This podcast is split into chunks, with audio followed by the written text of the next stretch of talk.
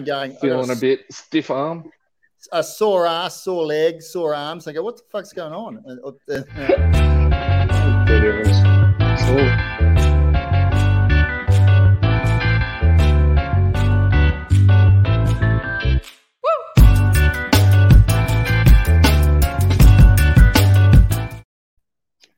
we're live. we are, and I reckon just before I got the intro going, I reckon we're going to hear you saying, uh, sore ass, sore legs. All right. We're off to a cracking start. oh, it's going to be a good one. Oh, maybe, maybe, maybe we should go straight to throw Todd under the bus segment and see how we work material. All right, let's rip into it. We've got a lot to cover. All right, guys. So this is uh, Aussie Craft Distillers shooting the ship. So wherever you are, um, we hope you uh, join in for an hour and a half ish. We'll see um, of just shooting the shit, and basically we shoot the shit with people in the industry uh, from the from the craft perspective. It's uh, it's it's millers, it's brewers, it's distillers, uh, it's cooperers, uh, anyone that helps us to bring a spirit out. So um, we're we're very very uh, very special night tonight. We've got royalty in the house. Royalty. So we've got Mr. Ben Osborne from Unicorn Spirits, and we got a lot to talk about, Ben. So, mate, first of all, how are you? Feeling fantastic. It's great to be alive. I got out of isolation from a week of being real bad with COVID and uh, got to hug my dog this morning. Hadn't oh, seen nice. her for a week. It was oh. a magical, magical moment. So feeling really great now. Right. Well, let's well, let's just have to drink celebrate. a bit more and, and make sure you've purged all the evil spirits out. Cheers to that. all right. So what we do, Ben, is we we go around the room and say, "What's everyone drinking?" So I'll kick it off because I had uh, my um, booster vax yesterday, and today I've been wandering around the shed with a sore ass, hip, leg, arms, and just feeling shit house and going, "What's going on?" And then I, real, I realized that I actually feel a bit fluey. And then I realized, oh yeah, I know what this is. It's I'm reacted to the to the vaccine, so it's all good. Oh, so tonight I'm going a bit lighter. I'm going a bit lighter, and what I'm doing, I'm being creative because that's what you do. So this is a Mudgee Honey ginger Ooh. beer, Ooh. right? Which is made Ooh. by Hop Clover it's uh, Davy Boy, good friend of, of the shed. Who makes and a cracking beer. Makes, makes and what? you're going to put a little bit. Absolutely cracking beer. Cracking beer. But this, this is quite a light, light product. So I think I need to amp it up. Some fua. Ah, yeah, it's time to time to pour the fua, the fua, which is the distilled distilled Sounds cider. so actually, uh, my mate's here. Paul, come here, mate. Show your face quickly. Oh, it's just, did I say cider? Oh, Jesus. I just lost him. He's walking out the door. Yeah. so this is you're a. Our, you're uh, our quality control for the night, Paul. Yeah, yeah. So this is uh, distilled mead. And Make one, mate. See what you think. And um, so there's a glass up there on, on the bench. So that's what we're having tonight. Something a little bit different. And I think we've got an echo going on there, Luke. We've got a loop again. Um, got a loop. I'm hearing an and, and, and all the time. Yeah. Leave your phone on again. so I'm about to take a sip. And okay. Don't spit out. That would be bad. Oh. Ooh, ah. Okay. Oh, That's we've good. just lost. We've, we've just lost technical support. Oh, oh pressure. All right, what's going off here? All right, Todd, you're flying blind. So oh, Ben, flying blind. What do you got in class, oh, mate? I like seeing this little. To today, I've got something special to celebrate getting out of uh, isolation, and this is where I yeah, where I learned to distill. Did um did the distilling course down there with um with Dean and oh, is, wow. Um, so Dean Jackson, eh? Dean Jackson, back when it was called Redlands, old Kempton yeah. now.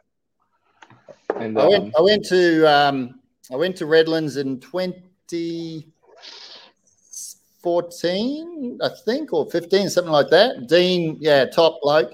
Uh, mentor awesome. to Mr. Marty Pye from Riverbourne as well, my friend. Oh, wow. And the yeah. cool thing about this one, other than it being from him, is paddock to bottle. Yeah, which right. Is, um, yes, Peter Bignell, and and that one. I, I don't know of too many others. No, but, there's uh, very uh, Joadja's doing it. Hell yeah! In uh, in Mittagong, yeah, they're doing some really good stuff. Um, so yeah, that's cool. Uh, Todd, what's in your glass, mate? Well, just wait for me to come across or not. There you are. I can see it, but I can't see your bottle. There you go. So I'm just this is at the moment my only Aussie whiskey. So so that's Snowy Mountain Snow, Spirits. Snowy Mountain Spirits, Apera cask. Yep. Fantastic stuff. Get yourself a bottle yep. if there's any left. So that's independent bottling. That's Mark Newton uh, down Jindabyne way from memory, isn't it? I think so. I'm pretty well, sure. Mountains, anyway. Yeah. Yeah, cool. Mm. All right. Well, let's, uh, Luke. Uh, don't know what's happening with you, mate. You laugh at me, but uh, where's IT? Yeah, you're gone. Where's, where's IT? Where's IT support when you need IT support? Yeah. Very good. Oh, he's That's back. It. Try try tuning it on and off again. Yeah. yeah, Luke. There's a on and there's an off. You know, just it's delicate. Uh, I know you've got to concentrate, but you, will get there. It, it, anyway, let's get on with it. So, I want to, I want Ben to explain very, very clearly where you started with all this, right, and where you are right now. Because, mate, you are you are one entrepreneurial.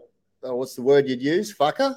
Um, so let's let's hear your story, mate. You've got the mic. Go for it. Easy. I um probably started in in kindergarten when um, we're figuring out what we what we wanted to do as a job, and everyone's writing down firefighter, police officer, all these other things, and I was like, I want to own the local pub.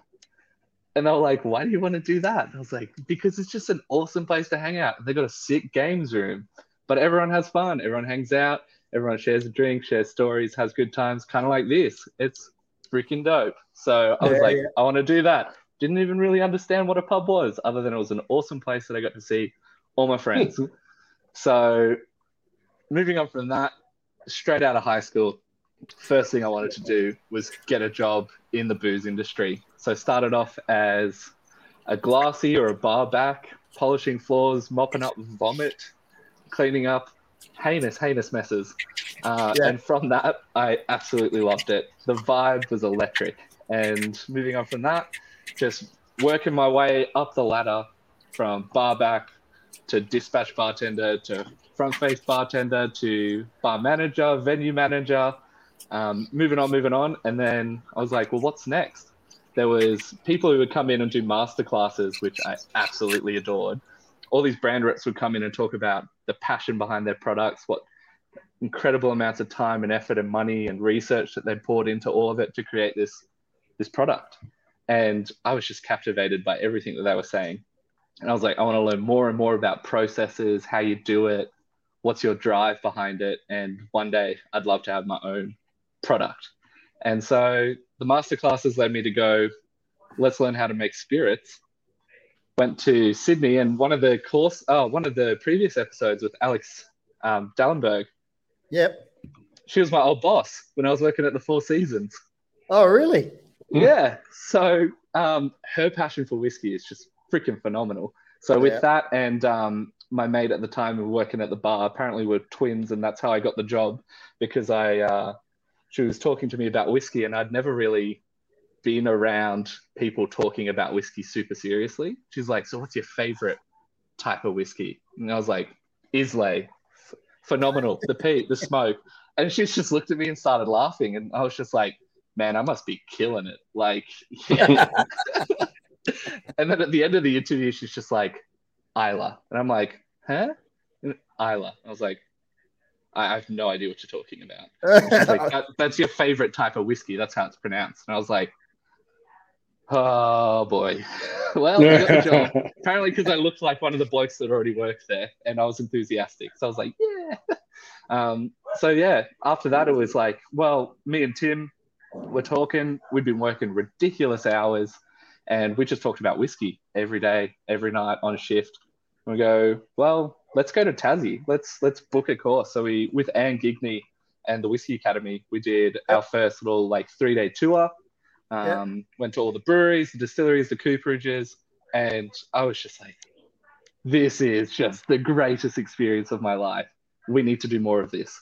And I was like, what course can I do next? What's next? What's next? What's next? Which is exactly the same mentality I had with all of my jobs.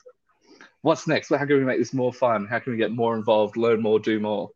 And um, yeah, then we did the at Redlands Estate, our old Kempton. We did that distilling course. I think um, Ali and Nick did it as well. It's been At the same been time, really. Oh, not at the same time, no. um, I think I think they did it. I was hearing it on one of the previous episodes. I was Yeah. like, that's awesome. So many, so many people that I like look up to have done the same course.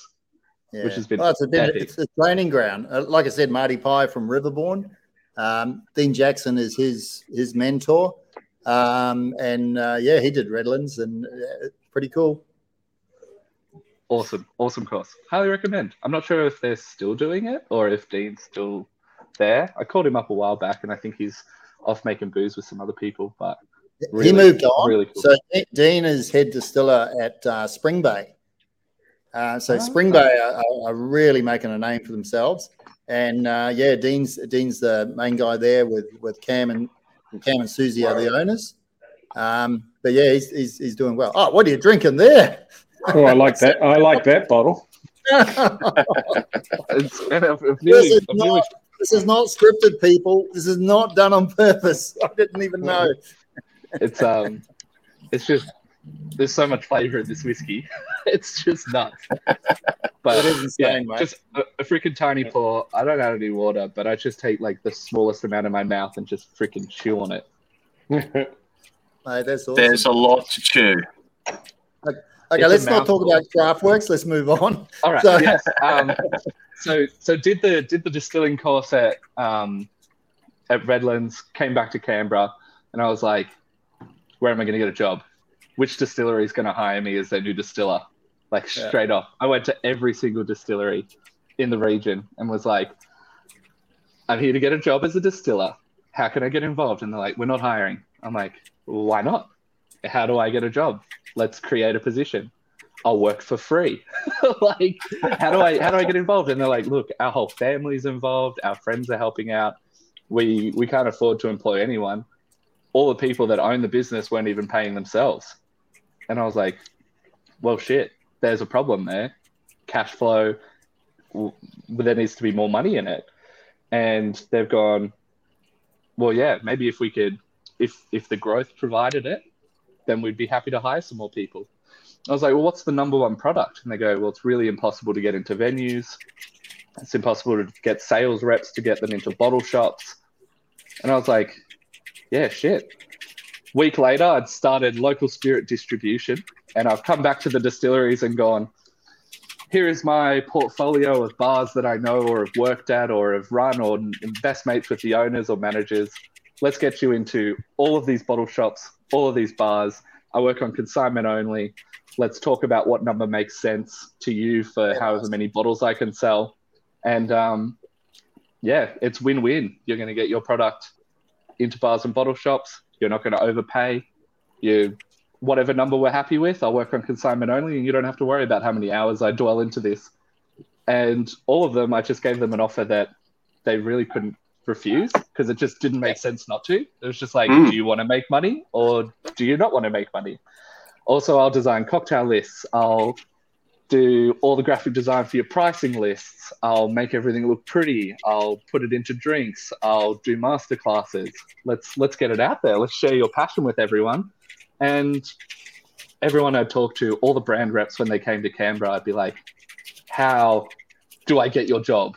And they said, "Man, you got to do your time. You got to do your five to ten years in the industry, and then you to do some stuff with these bigger companies, and then maybe if you're good enough, you can be a brand rep. And I was just like, boom, I made my own brand rep shit just to get started. And it was it was so much fun. I was like, I've made it. I, I'm living the dream. I was making bugger all money, but again, I would have done it for free. And I just looked at it like, man, some people are paying a shitload of money to go to university. And at the end of it, they've then got to go figure out how to get a job. I've happy to throw away countless hours into making not much money to get all the experience and get that bootleg degree uh, to do everything that I've ever wanted. The, the thing so, with you, Ben, the thing with you that, that you, know, you and I have known each other quite a few years now, right? And mm-hmm. the thing that always fascinates me about you is you're really entrepreneurial, right? So you're you're the package. You know, you, you understand the liquor game. You want to make the product. You you're technical, but it's your your it's your entrepreneurial nature that's pushed you into different areas, and you just created your own empire, and you're continuing to build it. But carry on, tell us the story of the empire building and what's what's going on. so that's kind of where the the the local spirit journey began was with the distribution side of things for the distilleries doing yeah. more and more stuff for them i was like cool. I, I, need some time in the distillery. I'm helping you out. I'm getting you into all these venues selling a heap of your stuff. Um, give me a day in the distillery for volunteer work. Then got to practice and practice and practice. And then they said we're still not getting enough tourism. And i was like huh, a problem to be fixed. Let's do it. So yeah. then i went to an auction house. Um, I sent my mum there to the auction house because I actually had another job. I've always had like between three and six jobs at the same time because one's too boring. So mum's at this auction house calling me while I'm working at a bottle shop. And I'm just like, Mum, do not go over this number. I swear to God.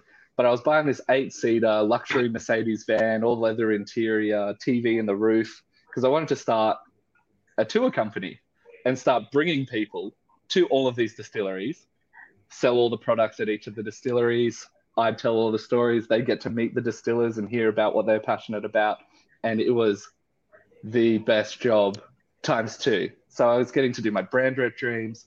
I was getting to meet awesome people that are passionate about this stuff and show them the places where it's actually made, which made that brand rep thing the ultimate dream because you actually get to show them the still that it's made on, the person who's made it, it was just the ultimate experience. Yeah. That got busier. Then I started doing winery tours, brewery tours, coffee tours. We're doing roasteries. Then I combined all of them, and then there was just too many tours going on. Unfortunately, the tour business I killed as soon as COVID hit. I was in the process mm. of selling it, and um, right. the company that was going to buy it was just like, "Man, we we have to pay for this, but it's gonna fucking ruin us." And I was just like, man, we're, we're I don't want to ruin your business if like buying my business is going to fuck you over. So we let him out of it. And I just said, man, good luck. Like bunker down. Um, so I just killed it. There's no point hurting someone else in the industry that's doing such good shit for all these other producers. So nice. hmm. can't say the name, but they're still going, which is really good, good, news. Um, From tours we then did um, I was like gypsying. Like how do you how do you get started? How do I have my own distillery? And it's so expensive. It is. I was just like, man, I'm gonna have to. I'm gonna. I was like bare minimum to do like a, a fairly basic setup. I was thinking maybe like half a million dollars. Plus, yep. you'd have to have significant running costs, rent on top of that. And I was like, how can I there's there's absolutely no chance. Like I'm I was 20. Um, so I started my first company when I was 20. Um, oh, a side story. We're at the Global Spirit Convention in Adelaide, and I got offered a job at a distillery in the US. And I was just like, man, that's so nice. Thank you. But I who was it? Hang on, the global that, that was 20 in Adelaide, 2017, 18 from me. I was there. Yeah. Was it Adam Spiegel?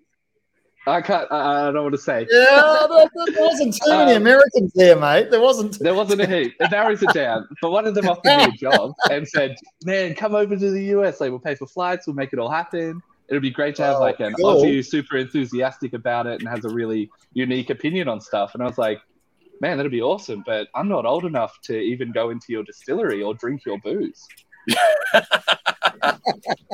and he's he's taken a pause and he's looked at me like going, Wait, what?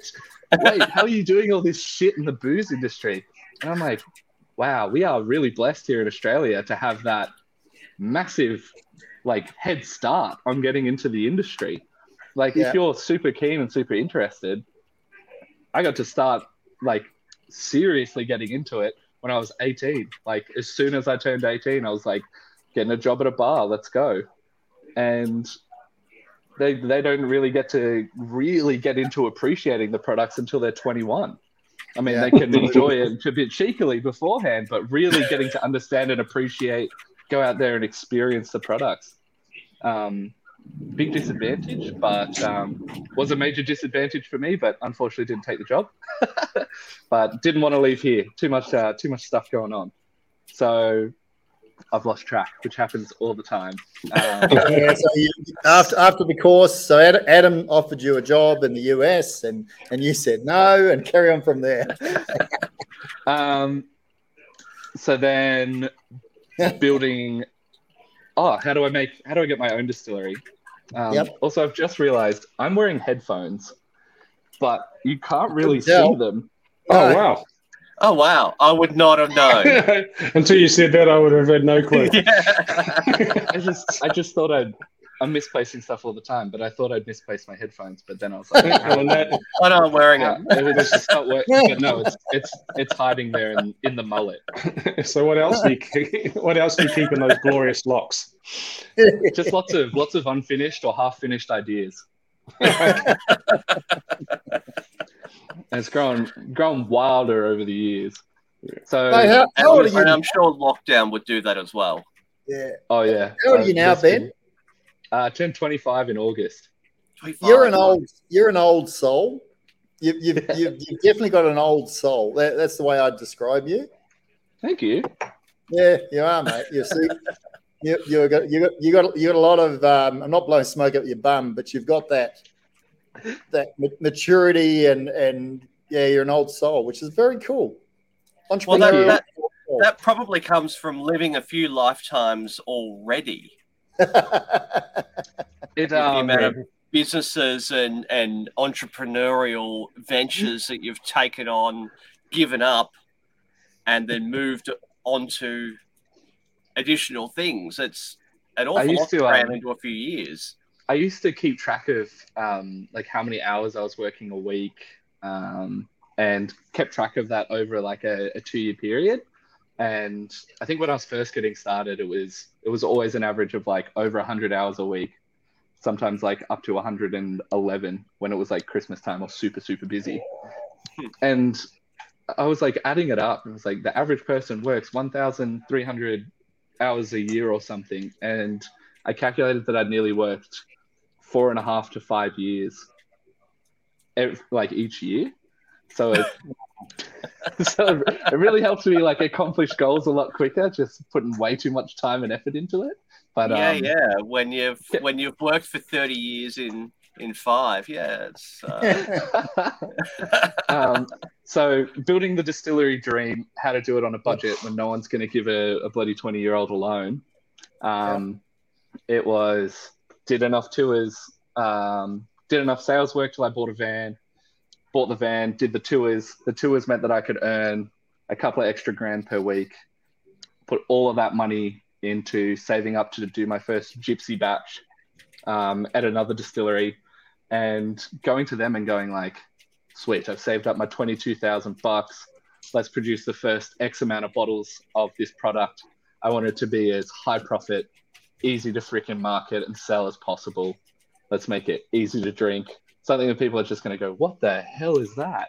And then after the tours, we ended up launching um, the, my first brand, which is um, Unicorn Spirits, which um, we've now trademarked Unicorn Elixir, and it's the world's first color changing shimmer liqueur.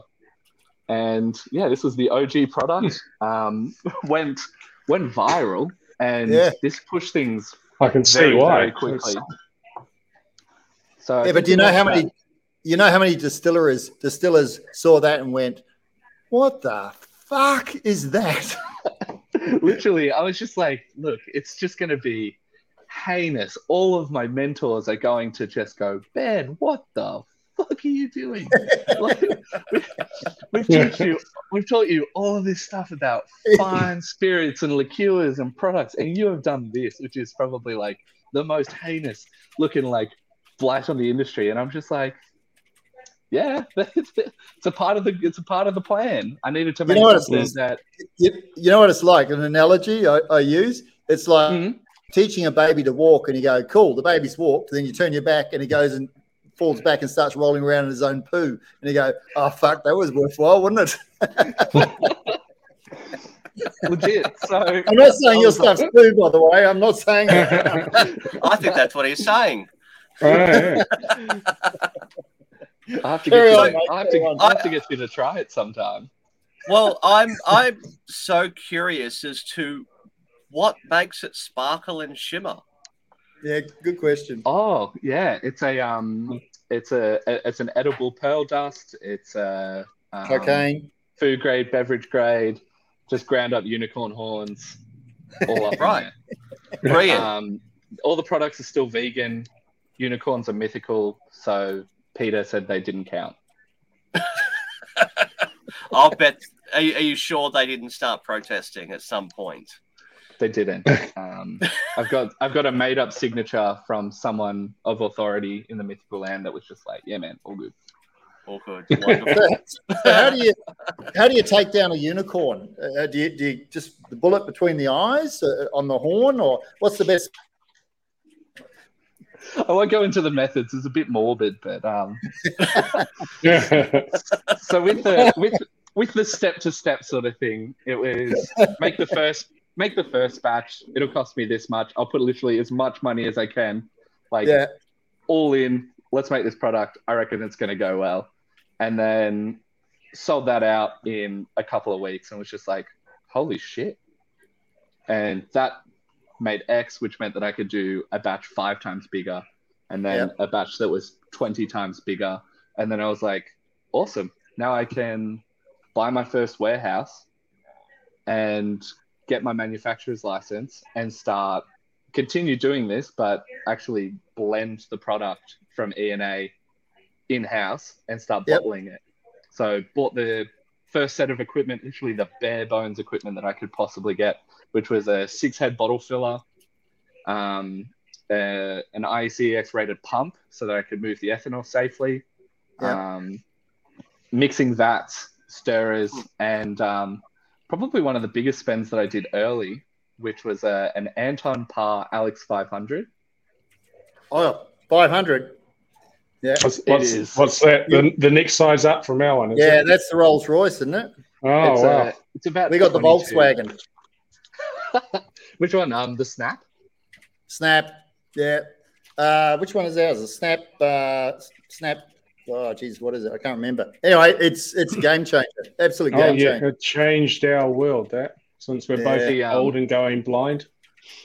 Can't read those. They're- Can't read those. so little good. Bloody, the, the biggest the biggest problem I had, which I, a lot of people who do anything to do with sugar, is you can't use density, um, and the sugar content just means that you know the snap is useless. You've got to do a redistillation method, which Dean taught me, and I did it once, and I went, I do not care how much money it costs.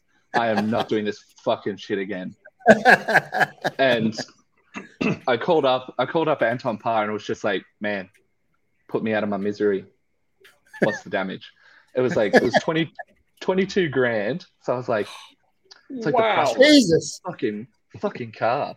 But this little machine, which is like the size of a laptop, Yeah. um, puts a liqueur through, and within like under a minute, it's told you exactly what the alcohol percent is of my liqueurs, beers, wines, spirits that have been in there for freaking ages. Like it doesn't matter what booze you put in there, sugary or not, it's going to tell you what the the percentage is. There are parameters like what it works out, but um, yeah, a lot of people are like, how do you accurately measure out liqueur alcohol percents? Yeah, Like- liqueurs. this thing, which is another thing to keep in mind. Anyone out there who's looking to start a distillery and wants to do a liqueur, know how you get the alcohol percentage of that because, oh boy, it is. You need all this like little mini distillation setup and a lot of calibrated equipment, and there's so many things that can go wrong. Um, we don't need we don't we don't need it. Todd and I don't need that because we have a yeah. mate called Ben, and um, send we're me, about send me some, oh, send me some yeah, samples. Mate. I'll um send me some samples. I'll do I'll do a reading for you. Yeah, yeah, absolutely. I've got um I've got oh, I've got it local... tastes a little bit like. I've got I've got local wineries that send me their stuff because they're like, man, it costs like 180 bucks to send it to a lab to figure out what the exact percentage is. Yeah. I'm like, oh. Oh, well, I'll do it for 170. No, I was like, just give me some bottles of, give me some wine. Let's go. Yeah. So that wow. was that was the for, that was the game minute, changer. That's it. For a minute of your time, you get a couple yeah. of bottles of wine. Yeah, exactly. It's um the the the um the Alex 500 is essentially paid for itself just from um just from free samples that people send. that, that, that is so cool. I, I want to, I just want to focus for a minute, stop you. I remember yeah. there was this one Facebook post you did, right, where hmm. you got absolutely smashed with orders. It was it was obscene how many orders you, you had, and you I'm were glad, in a I'm glad there wasn't a right? big glitch there. Abs- no, glad there wasn't you, a big glitch there. Absolutely smashed with orders. Yeah, smashed yeah. with orders. Yeah, okay, okay. So you got smashed with these orders, and you went to the post office and you were trying to post them at the post office, and they basically turned around and said, "Uh, uh-uh, no more." And I remember you you had boxes and boxes and boxes and boxes, right? And and it was so funny. It, your attitude was, "Fuck it, I'll find a way to get these out," and you did. Yeah. So we um we had our first um it was a radio station had a huge like social right. media following. That's and, right. Yep. Um like I've been paying for some ads. I was spending um, a fair bit on like Facebook and Instagram advertising, and yep. it must have just targeted the right person because she was working at this radio station. She's then done an article on it, and the weird thing is, no one asked me about it. It was actually just someone someone's tagged me and gone, "Yo, dude, is this you?" I'm like, "Holy crap! What the? What is that doing there?" And then I was like, yeah, cool. And then one article one day turned to five articles the next day, which turned to like 45 articles the next day. And then it was all over the world. And we had something stupid like 21 million plus people um, visit visit the brand over a week. Wow! wow! Yeah, that's, getting... that's definitely golf claps for there. Yeah, that's uh, we were getting um we are getting like 10 to 22,000 emails a day just being all these different languages. I I'm looking at these emails that make absolutely no sense and a couple of them that were from English speaking countries are like where do we get it? Where's the closest bottle shop to me? I'm here. And I'm like, man, what the hell? What the why, why is it everywhere? Wow. And I was at um I was at a friend's Christmas party in the city and we're at their staff party, and someone goes, "Yo, someone's phone won't stop ringing. It's really annoying." And I'm like, "Oh, my phone's on charge." So I've walked over, and it's my text tone, which is DJ Khaled saying another one. And I connected I connected that to my online store. So every time I got an order, so like no text messages, no emails, they just made the beep beep or whatever. But every time I got a sale, it was DJ Khaled saying another one, and all of all of my friends knew. Everyone's excited because they're just like, "Yo, what the hell? Ben got four another ones during dinner. That's sick."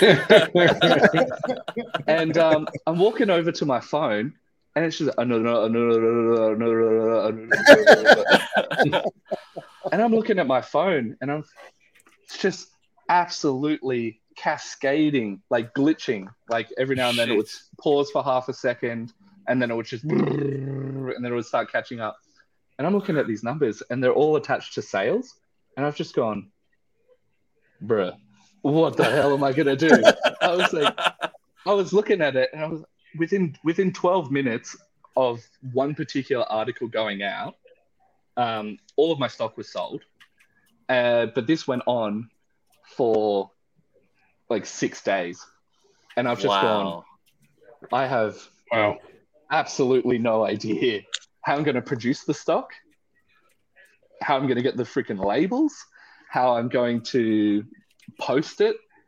Because at the time, going with Australia Post, and I know a lot of distilleries struggle with this, is this just how expensive postage is.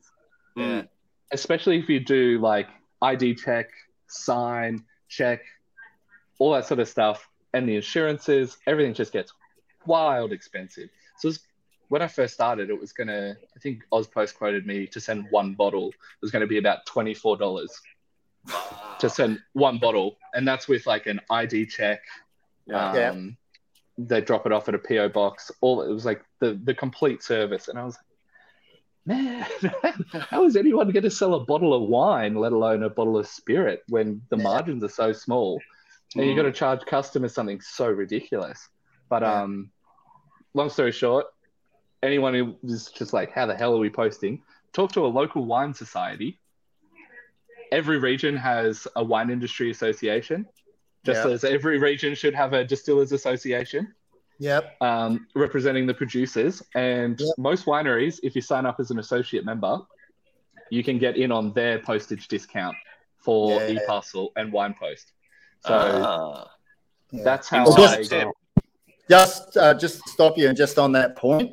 Um, Mhm. So I um, I did a post on social media. Uh, oh Jesus, about three months ago about this, and I was having a real bitch and moan about Aussie Post, right? And Yeah. uh, I was I was paying for signature and I was paying for insurance, and this Yeah. one of the distillers contacted me and said, "Mate, it's a waste of time." Uh, blah blah blah blah. blah. And he goes, "Talk to the uh, the uh, IBA, the Independent Bo- uh, Brewers Association, because Oh, they, did. yeah, they had negotiated a flat rate for all their membership. So Mm-hmm. um, this distiller, I said, that's fucking awesome. I'm going to talk to the, to um, the ADA about it, and uh, and he said, go for it. He said, go That'd for it. He said. I, I can't do it, so I've got no time, but yeah, go for it. So I started talking to Paul McClay, and, Mhm. who's the CEO of the Australian Distillers Association, about it.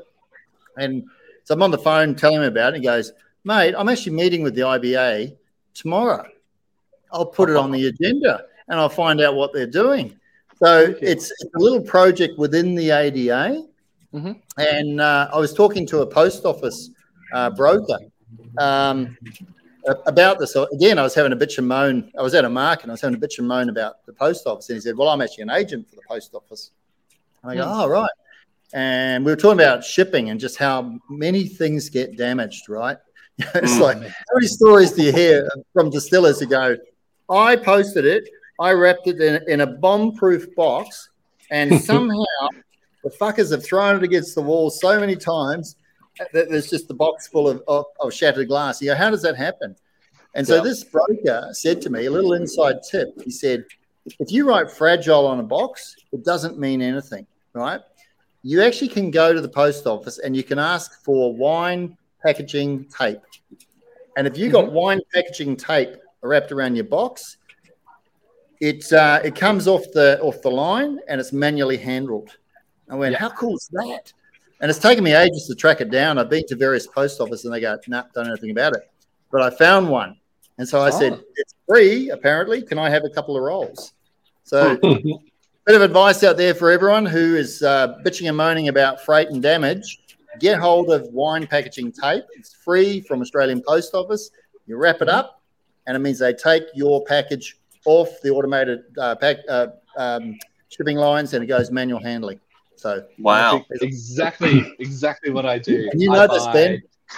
I buy I buy five thousand um, single wine package boxes at a time, and Yeah. then I also buy the double wine boxes as well, and Yeah. they're super solid. But they're covered in wine branding, and then I've got the stickers as well, and Yep. put the stickers on the cases. Your cases have still got not much chance, but it's a little bit. Better.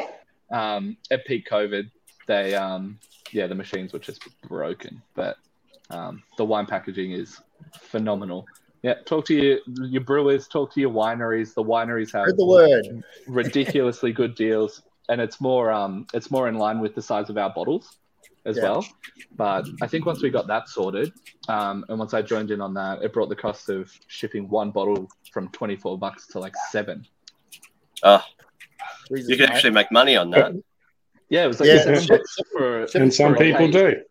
Yeah, it was like seven bucks for a case. So, um, wow. Once I once I outgrew what the Canberra region wineries were offering because they were at a certain tier, so I went yeah. above that tier in the first year, and then I got like a better discount than all of the local wineries. And I was just like, I was like, man, does anyone else need me to post some shit? Let's go for the next year. Let's get let's get on some Amazon level stuff. Nah, it's um. well. But the the big problem was like, how the hell do you get all the details from like when you get a, a new release and you get a lot an influx of orders, um, copying name, address, mm um, phone number, email address, putting in the size restrictions.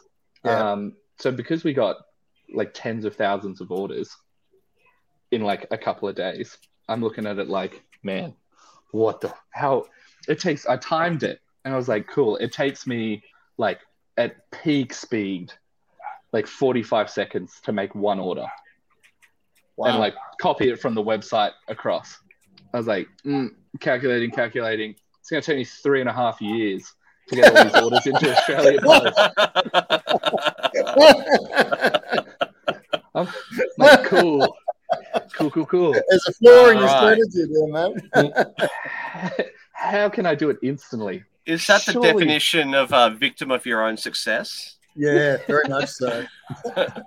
luckily, I was just like, a challenge. Let's go. And um, so we we got some we got some um, I've got an in-house um, uh, programmer. His name's uh, Dad, and um, and uh, and Dad is he's a he's a super nerd when it comes to the tech stuff, and he's just gone.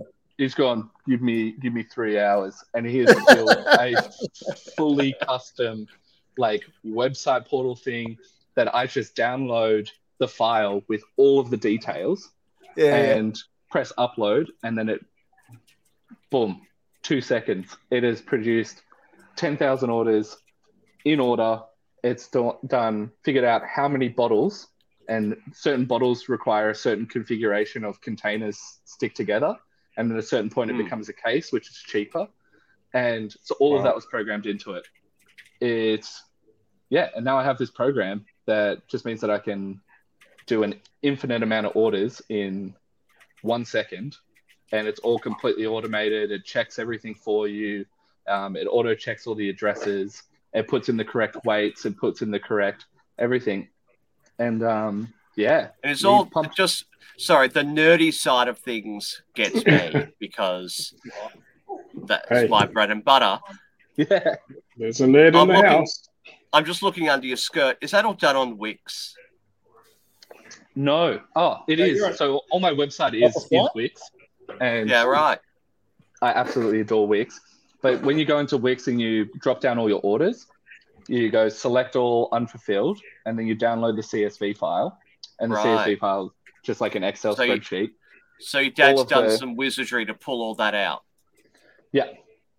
Good on him. So it goes into goes into this um, this program. You just email it to the program, email back, and it's a finished um, sheet that when you upload this file to Australia Post e parcel portal, yeah, it automatically it turns it. all of it into the printed uh, the printed stickers.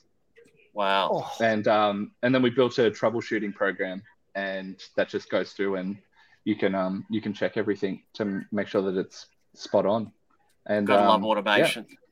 Oh my love god! It. Well, you know, three and a half years of work, or three hours and then yeah. a minute, and, it, and then it's just it's and a label printer. a label. Hmm. Hey, yeah. you got a you, you, got a label printer. Let me let me explain my process. Right, this is my mm-hmm. current process. An order comes in, bing, and I go, oh, geez, I better get on that. Right, so I'll, I'll print off the order. I'll get my box. I'll make up my box. I'll put my bottle in the box, and unfortunately, my latest boxes are we got a we die made and it didn't quite work out, so it's a little bit big. So we've got to stuff things around it, but that's okay. In the box, tape it up, Right. By the way, that's that's nothing unusual though. They're a little bit big or a little bit small. Yeah, exactly. That's that's the story. Then bit, I go and get like a parcel bag. I go get a small parcel bag. can never get it right. I, I put the box in the parcel bag and, and I pull it out and I go right. Okay, I handwrite on the postal bag. Right, I turn it over. I handwrite I then get the order and I double check. Yeah, you saw it. You saw, I it, saw right? it. I was looking at it like, man, what the hell? That's old school, man. I was, That's like, old I was like, this is this is premium. This is nice. I was like, that's is, where we're at, right? This is authentic. I freaking love it. it's a no small batch, printed, small batch right? artisan.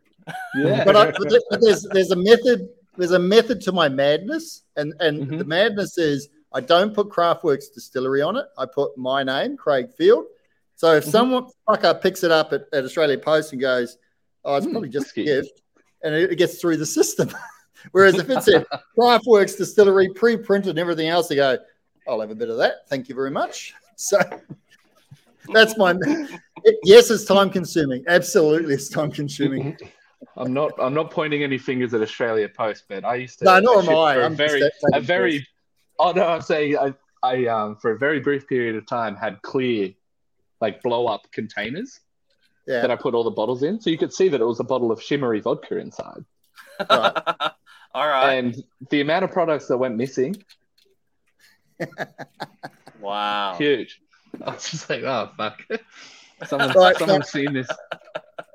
We need we need to pause just for a minute because mm-hmm. we're at 46 minutes and we've only oh, asked Ben one question. Tell us your oh. story, oh. right? So we're, we're, we're still got a long way to go on the story, but we're going to pause.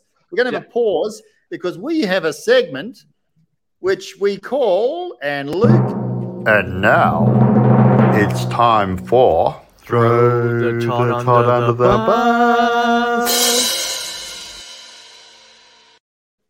I so love that. so and now um, let's throw Todd under the bus. Go, Todd. Hang on, I'll just get our special guest across if it works. A special guest. What's going on? Luke, you'll have to change the screen because I can't all get right, the screen right. to work at the moment. Hang on. There you go. All right, here we go. Yeah, there you go. So we we're at um, Mudgee Markets oh, a couple of months ago, and we met this this very energetic young man who listens to our podcasts religiously, apparently, in his shed while he's dabbling in the dark sciences of various things. Love so it. he is absolutely passionate about the distilling industry. And if you were able to give one person a bit of word of advice on how to get started, what would you do? What would it be? Oh, for getting started, first thing of advice. Um, firstly, if you're not passionate about it, just, just don't bother because the number of hours that you have to put into it, the amount of effort, if you're doing it just as like a business thing or to make money, because you're like, wow, these, these brands are getting bought out for so much money, or they're making heaps of cash, or it looks so good it looks a lot better than it is. And if you're not passionate about it, the thing that will drive you when you've got yeah. nothing and no hope is just pure grit. So you've your first step is already fucking big tick. Be passionate about it. If you're watching this podcast, if you're talking to producers, um, I'd say you're already 80% of the way. Just keep nurturing those relationships because the amount of value that you get from the community and other people that are passionate and interested and in the industry is the most valuable thing ever. The the amount of conversations that I've had over the phone that have gone for like 30 seconds and saved countless hours and dollars, ridiculous. Nurture those relationships with your local producers, like because it is gold. Um, work with them, do some time, do some volunteer work. Um, just have that mentality of I could be at uni paying someone else to teach me a heap of stuff that I'm not super interested in. But if I 110% commit to something that I am obsessed with, and I'm actually getting paid a little bit of money every now and then, bloody, how good, how good. So nurture those relationships. Make sure your passion is and heart is truly in it, um, and just be friendly. Don't burn bridges. Um, Yeah, you won't burn last. You, you won't last long if you're just going to be mean to everyone, or you you're in it like it's a real freaking serious business. And there's been a few people. I mean, it is a super serious business, but like, Right. if you're not having if you're not having fun with it, then what's what's the point? Like, I love working with different bars, different communities, different groups of people for sponsorships, making their brands for them, all that sort of stuff. And it's just fun. So make sure your heart's in it. Make sure you're passionate about it. You enjoy it, Mm. because otherwise, um, what's what's the bloody point? What's, what's the point? Last uh, two weeks ago, we had Cam Symes on from uh, um, Great Southern Distilling, um, and we we threw Todd under the bus, and Todd was loaded with ten questions. Right, we got through one question with Cam. Right, so Todd, you've just finished question one with Ben. What what's your next one, mate? You got something in your back pocket you can Yeah. pull out? Oh, now Oh, he's he's blindsided. He's blindsided. hang on, I've just got to get. Uh, he's doing his Yeah, study. you, you, you, you're trying to blindside me. Yes. That's why it's called throw Todd under the bus. Under the Where do, bus. where do you where do you buy your shirts? Oh, my shirts. Um, I'm I'm a really big fan of like anytime, anytime there's something to be done, I like to do it myself. Um, so for instance, this I designed and printed myself. Yeah. These shirts, I I have no idea what the website's called, but Facebook and Instagram and all of online knows that I am a fiend for a funky fresh shirt. So I get targeted with every ad under the sun. I think this is from Hong Kong. It cost me eleven dollars and thirty eight cents, Bargain. and it took three months to arrive.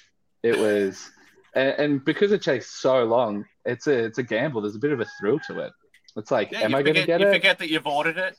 But like, then when oh, it does rock up, this? you're just like, why? Why is there a, a pallet rocking up at my house? Has someone has someone not delivered to the distillery again? And I go, oh, I ordered 180 t-shirts from bloody Taiwan, or I was just like, oh shit. They rock up and I'm unpacking, and I was like, what the hell is this shirt? That's horrible. But it's also a massive gamble because the sizing. Some of them like Mm. like I can't really button this one up. My beer belly ain't gonna fit. But this is a five XL. It's an Asian five XL, but this the sizes are completely all over the place. Yeah, so like I'll, I'll, I'll just go in and go. You know, I'm not I'm ordering nothing smaller than a two XL. But if they got up to eight XL, I'm ordering that. And I've had an eight XL that was just like I flexed and like I ain't a strong boy, but like I was ripping, I was ripping, I was feeling like Arnie. I was like, man, I'm swole. That's Mate, um, so the Australian uh, Whiskey Awards um, is coming up. The gala dinner, which is a huge event on the on the calendar for whiskey, right? If you've got a spare 280 bucks and you're not doing anything on the 20th of Feb, I want you on the Craftworks crew tables, mate, because and wear what you're wearing now. I'll send you. I'll send you a photo. I was at the awards. I don't know however many years ago, and I was wearing um, white pants, a white, a white like uh, suit jacket that had Yeah, blue yeah. flowers all through it, and then Yeah. I had a dark shirt with dark blue flowers on it, and like a floral bow tie. And like a freaking top knot or something, and I was sitting next to Peter Bignell, and so I've got a I've got a photo like me hugging him like he's my like my dad or something. And I'm just like I'm like, this is the greatest thing ever. I'm sitting next to Peter, he's one of my biggest heroes. He just won all these freaking awards, and I look like a flower. Oh no, that's I'll find So- the photo for you. Oh, mate. So I, I'm, uh, I'm, I'm going. We, we seriously, we, we got two. Well, reserving hopefully. Pardon me, two tables, and so I'm going in a Ben Sherman pinstripe suit Ooh. with Love the it. hat, Oh, the hat, with the of course. original hat. Look at the original hat, mate. Can you see the? Oh, that is so manky. That is. Seriously. Hold on. this thing's got. Oh yeah, yeah. This has got wild yeast This has got Yeah. bacteria. This has got all sorts of things going on from the shed. So All right, This you're gonna works you, you gotta do a wild you're gonna do a wild hat ferment. You gotta chuck that into Oh, a vat, no. see what see what freaking brews, and It'll um, disappear. look, put me down for the first bottle. It's gonna be a limited release, unlike no other. and Todd, Todd's going, and Todd's wearing his hat, and he's going to suit up, and so's Luke, and he doesn't wear a hat.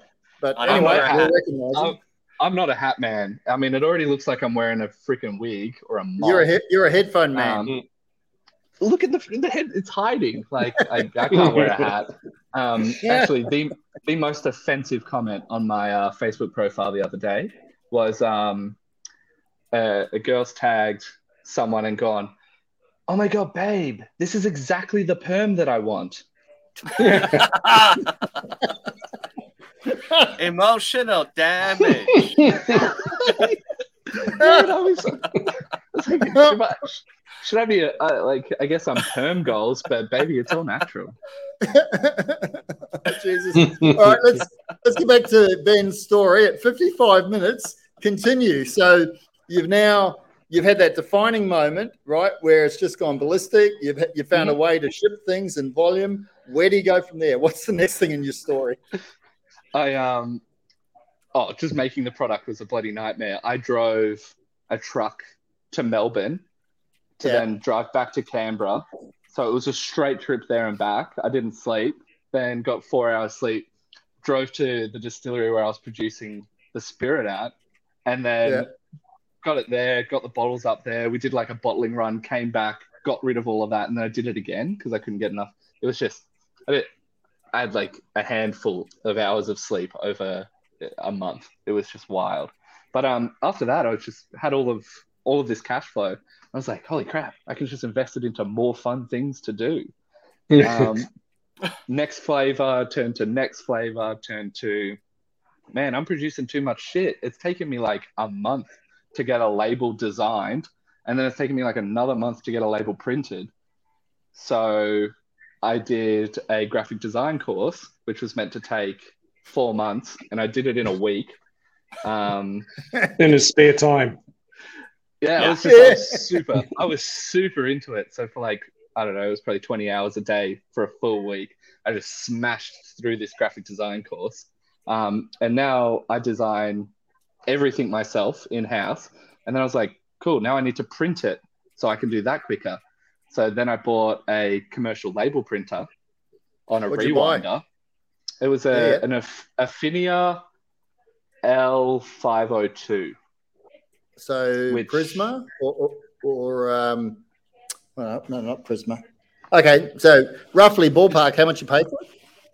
Uh, the Afinia was um, maybe eight or nine grand. Yeah, right. That's serious. Hang on, I'm just going to the fridge because I need to get a refreshment. Talk amongst yourselves. Carry on. So, so we get to look at your backside for the whole trip. Great, oh, Fantastic.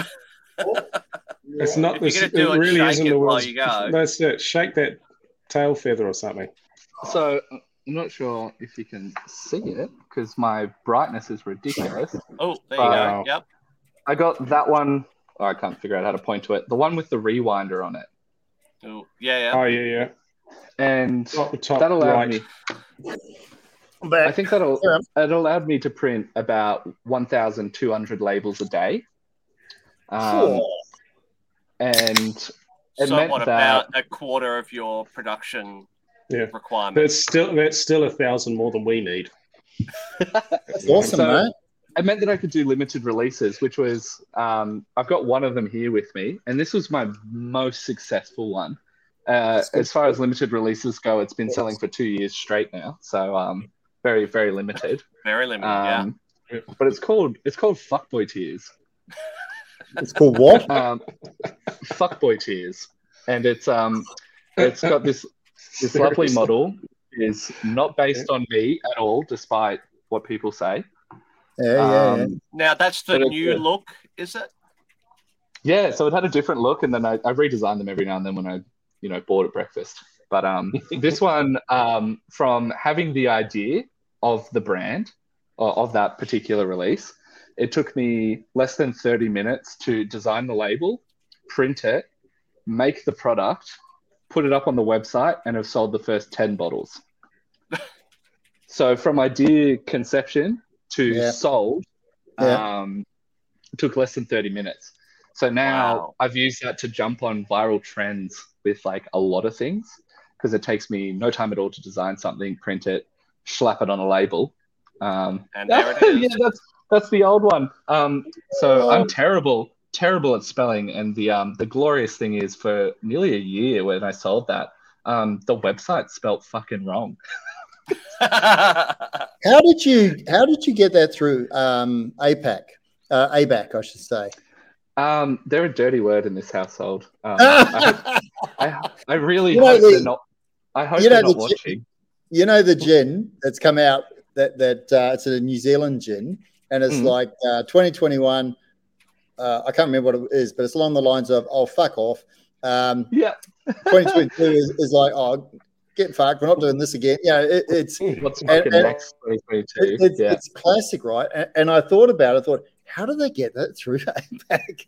I'd love to know how they got that through because it's there's no mucking around. They're, they're spelling the, the full F U C K on the bottle, and it's well, like, looking wow. looking at your website here, we've got uh, Fuck 2021, which is the uh, the floral as fuck. I'm guessing floral as fuck elderflower butterfly pea gin.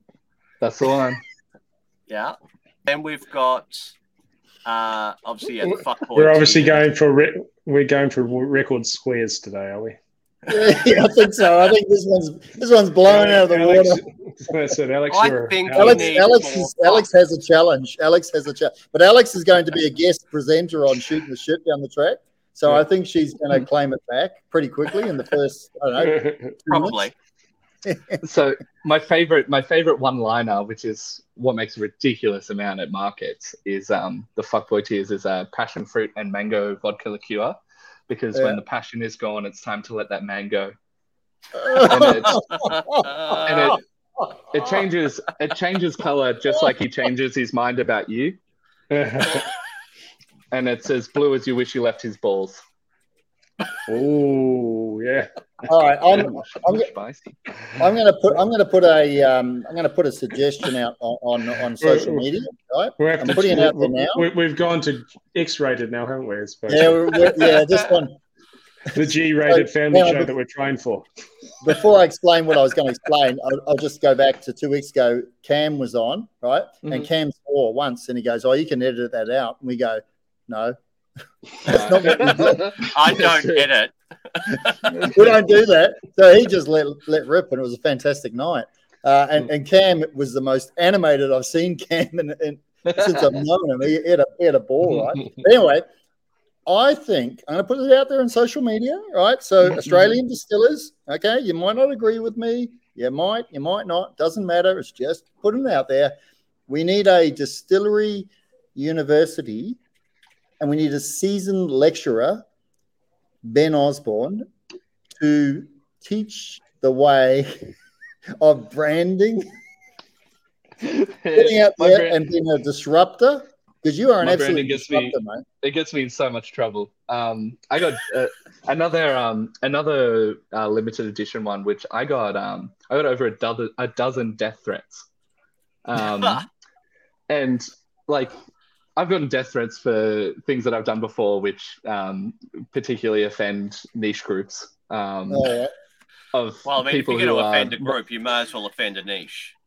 well, maybe they, maybe maybe they're not maybe they're not so niche because um, uh, somehow Trump got voted in. But um, political Oh. opinions. is- I did a um, I did a product called um, Salty Sore Loser Salted Caramel Vodka Liqueur, and there was an animated picture of Trump, um, which I renamed as Grump, and um, Grump is crying over a, a block of salted caramel, um, which gave it the saltiness. and um, I posted this when he found out that he'd lost, and um, I got. Well, firstly, we sold thousands of them, including my my most proud sale, which accompanied the sa- uh, like the order of six bottles. Yeah. So they got a case, and the note was, just letting you know, this is for the people at the American Embassy. I messaged them back and I was like, wait, did you buy them to send it to the American Embassy? Because I don't want to get in trouble. Um, and he goes, no, no, no, we work there. Yeah. We wanted to celebrate. And I'm just like, Oh, I mate. got, I got, I got some serious death threats. And I'm like, look, I don't care if you voted for him or if you didn't. Um, this is just a piece of comedy. Like I'm just having a joke, yeah, and you can yeah. read through the wording, the copy Yeah. that I put in there, and it's it's freaking hilarious. Like this brand, this this brand idea started with a small loan of a billion dollars. Um, it was just like just all Oh, this, no. Oh, just so many.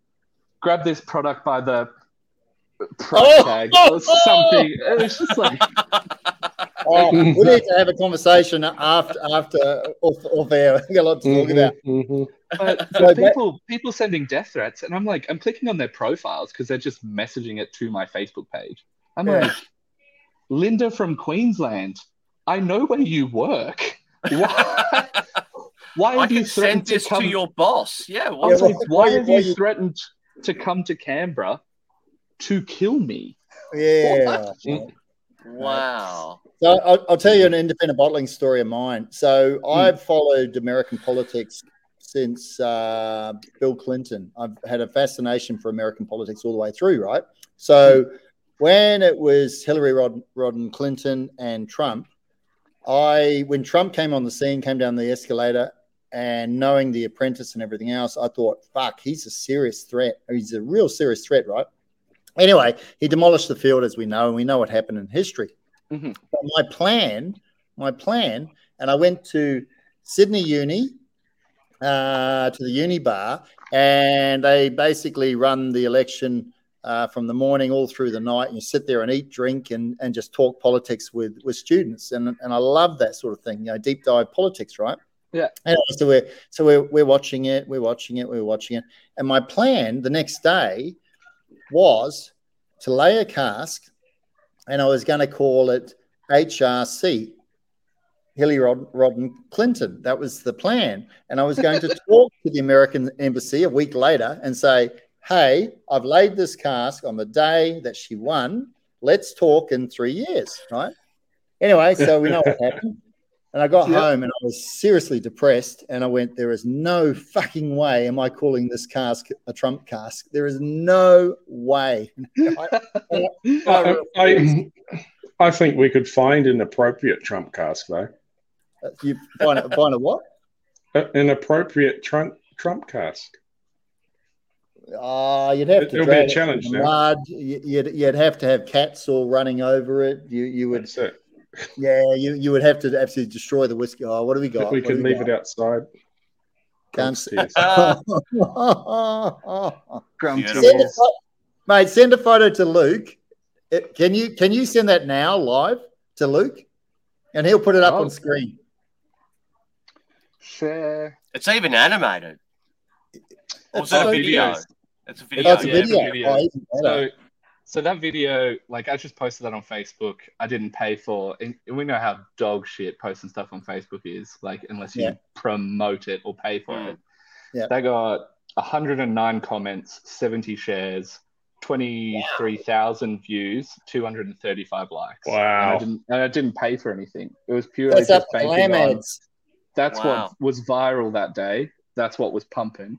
And this checked those boxes. So the algorithm just picked it up and made me some money. Oh, You've got the that's- knack so of that's going you- viral, haven't you?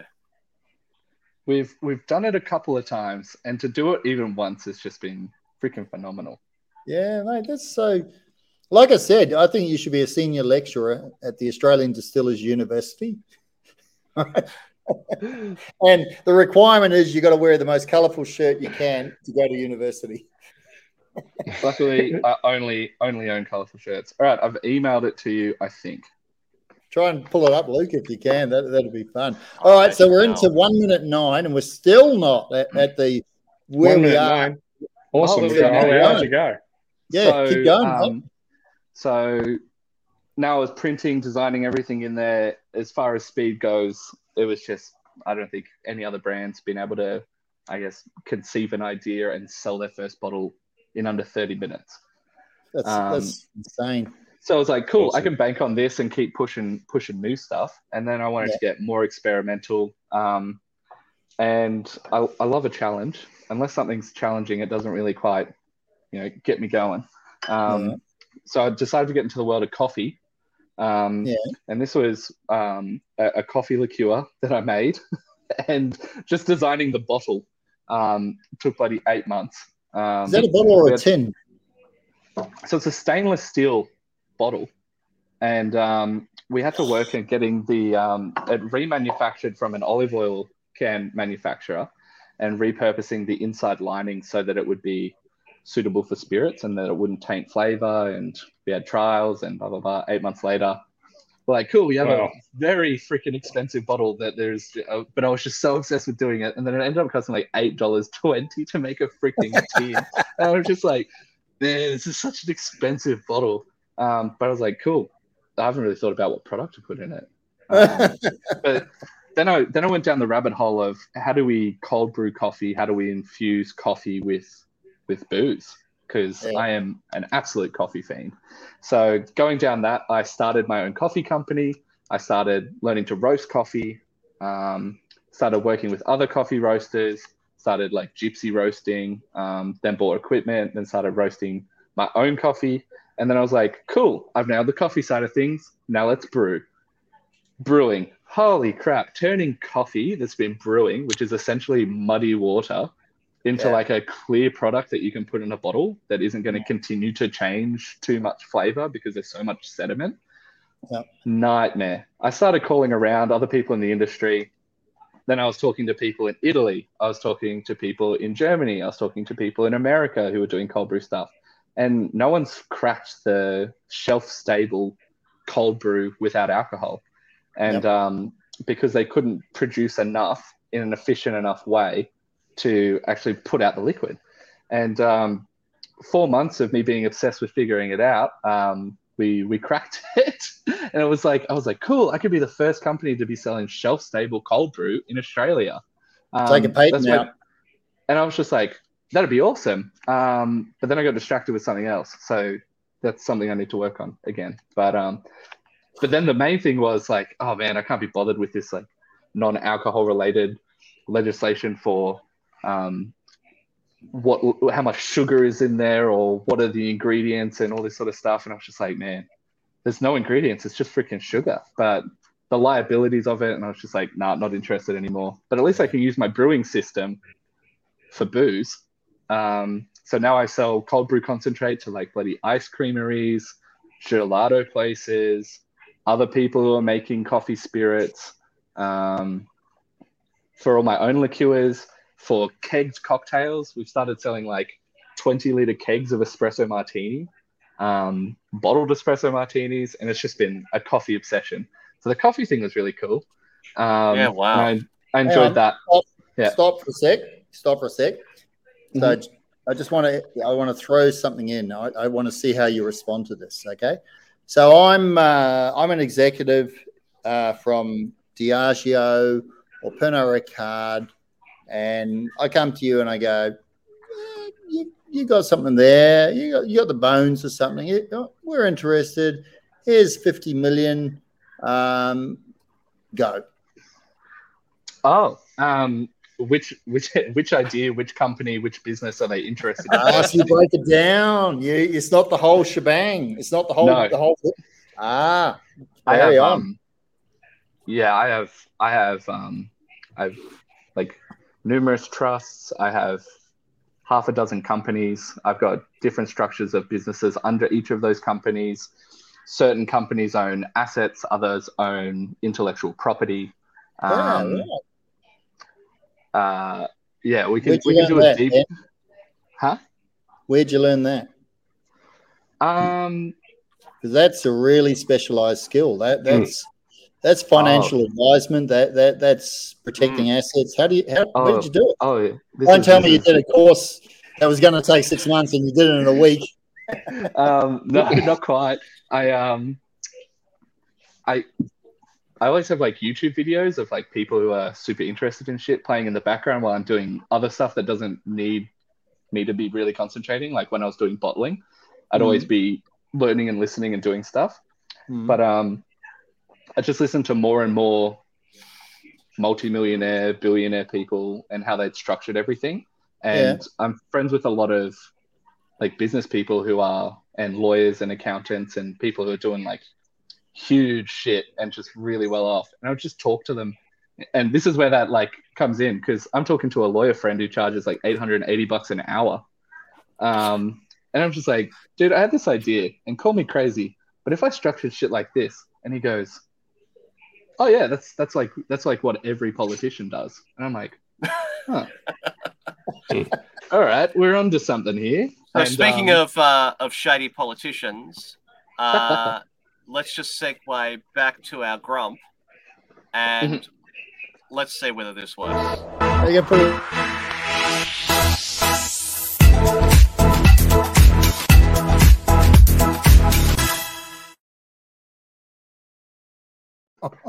I use like I use like I use that royalty free shit just because.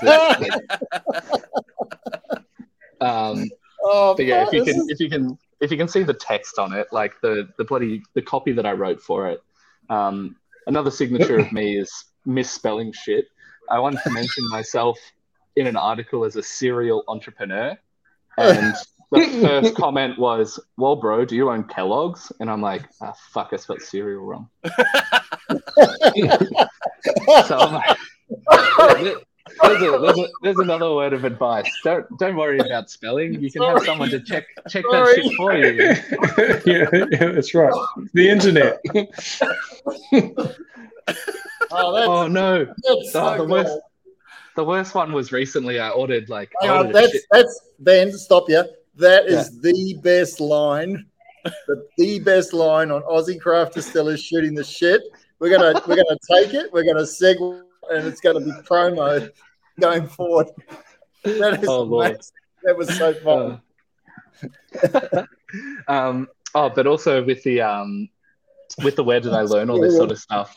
Um, dad's a dad's a CEO who's owned an IT company for ages, and mum's the um, chief financial officer, and Yeah. they started their IT stuff. I think it's been like 30 years they've been running the company from. So to be able to have a conversation at dinner every day Hmm. with these powerhouses of knowledge um, and all of their connections from 30 to 40 years in the IT industry that they've had. Um, and that's another thing, like you can repurpose stuff from other industries, um, other ideas, and other methods. Don't look at just what Aussie distillers are doing Yeah. look at what the wine industry, what the brewing industry, what the marketing industry, what people Mm. are doing with e-commerce, what people are You're on the doing with all the shipping, because there's so many ideas to be got from absolutely everywhere. Don't narrow in too much. Keep a wide eye because I've learned stuff from tech CEOs that have I've applied to like the booze industry, and it's done wonderful, wonderful things. Um, so yeah, Oh, don't, yeah. don't go, wow, that distillery is doing this thing. I'm going to do exactly what they're doing. No, don't re- don't restrict yourself. Can I can I just add something to that, that comment? So Paul and I, Paul, who's now mixing some honey with what are you mixing it with? The honey spirit. So we're playing around, right? And Paul and I very much come from the the point of view, and Todd does as well. Of um, someone says something, and you go, "Why?"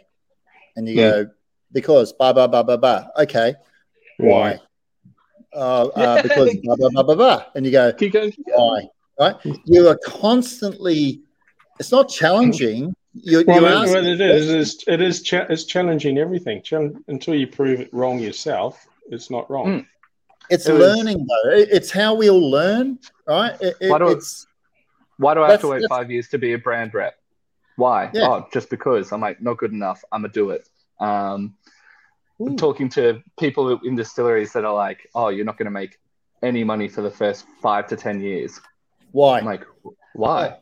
Um, I was like, I've made, um, and this is how I set up a lot of my productions was I do a pre-release. So it would be, I'm releasing that first unicorn product. Um, I hadn't made any of it yet. I said, it's coming out in a month. You can pre-order it now. I had Yeah. paid for my whole first batch before I had even ordered it, before I'd even paid for any of it. So it was like you can you can set stuff up with very little money. You've just got to be yeah, you've just got to be really crafty. and very confident. You got you got to you know you you got to have the you got you got to be Big tenacious ones. You got to have big ones absolutely you got to have big Mm. ones uh, you got to take risks there's no question you got to take risks right um, Mm. so one, one of the one of the things which i find quite fascinating and i'm not going to name any names at all right but say i'm i'm i want to learn how to distill right so I go and learn how to distill at a certain place, right? And they teach Yeah. me everything on how they make whiskey, specifically whiskey as an example, right? And you go, Yeah. cool. And then the mindset is, okay, I like what I'm tasting. So therefore, I'm going to go away and I'm going to build a distillery, which is basically the same as the distillery that I learned from. And you go, why? Yeah. Why? You just you Mm. you need to find your own way. And I hear it time and time again from my mentors, from from people in the industry. You have to find your own way. Right? Be yourself. go and train and go, well, I want the same still. I'm going to use the same mash bill. I'm going to use the same temperatures. I'm going to use the same barrels. Why? Learn, experiment, test it. It's so, so Mhm. important. Anyway, I'm Yeah, raving now. And I haven't No, had a love lot of alcohol tonight. Um, just like to point that out. So I blame the vaccine. It's it's really fucking me up. So anyway, carry on. we'll, we'll well, we've actually we'll had that. a, a a very long question just come in. Oh, Linton. Linton's on in uh, two weeks from Windmill. Uh, yes, two weeks. no, what's he saying? And do they add NFTs and to- blockchain. That's Oh, uh, Jesus. Oh, oh. Okay, I'm going to go make a Um, cup of coffee and I, and I might go to bed because I got no idea what you guys are going- about to talk about. Carry on. Carry on. I um I, I'm releasing something in this space soon as a fucking joke. Oh, Um, and I you are not doing an NFT, please. If it sells for hundred thousand dollars, I'm leaving the um, room. I can't I can't say it yet, but um, well, I'm doing some I'm doing something in this space, and it's not Yeah, yeah. actually it's just a meme product on NFTs. Um, Yeah. I I honestly have not done enough research into it. I see that it's huge. I see that it's producing a lot of money. Um, but yeah, I have I don't have enough information or, or knowledge in this area to comment. But um, I do love taking the piss out of something that's culturally iconic. And um, in I think the equipment arrives in the next week or two, and then I'm going to I've got release. a- equipment as well. Equipment. Okay, Equipment. right. I bought a um I bought a canning line from California and I've bought a keg filler and I've upgraded my label printer. So now I've got one that does I think it's 80,000 labels a day. What are you doing with your old one? Yeah, I was about to ask that. Um it'll it'll probably just it'll stay here as a backup because I was Oh, going to okay. buy I was going to buy I was going to buy a second one um anyway just to have here because I always like to have redundancy, backup yeah. equipment. Well, Um, just just putting it out there, I know a good home for it. Yeah.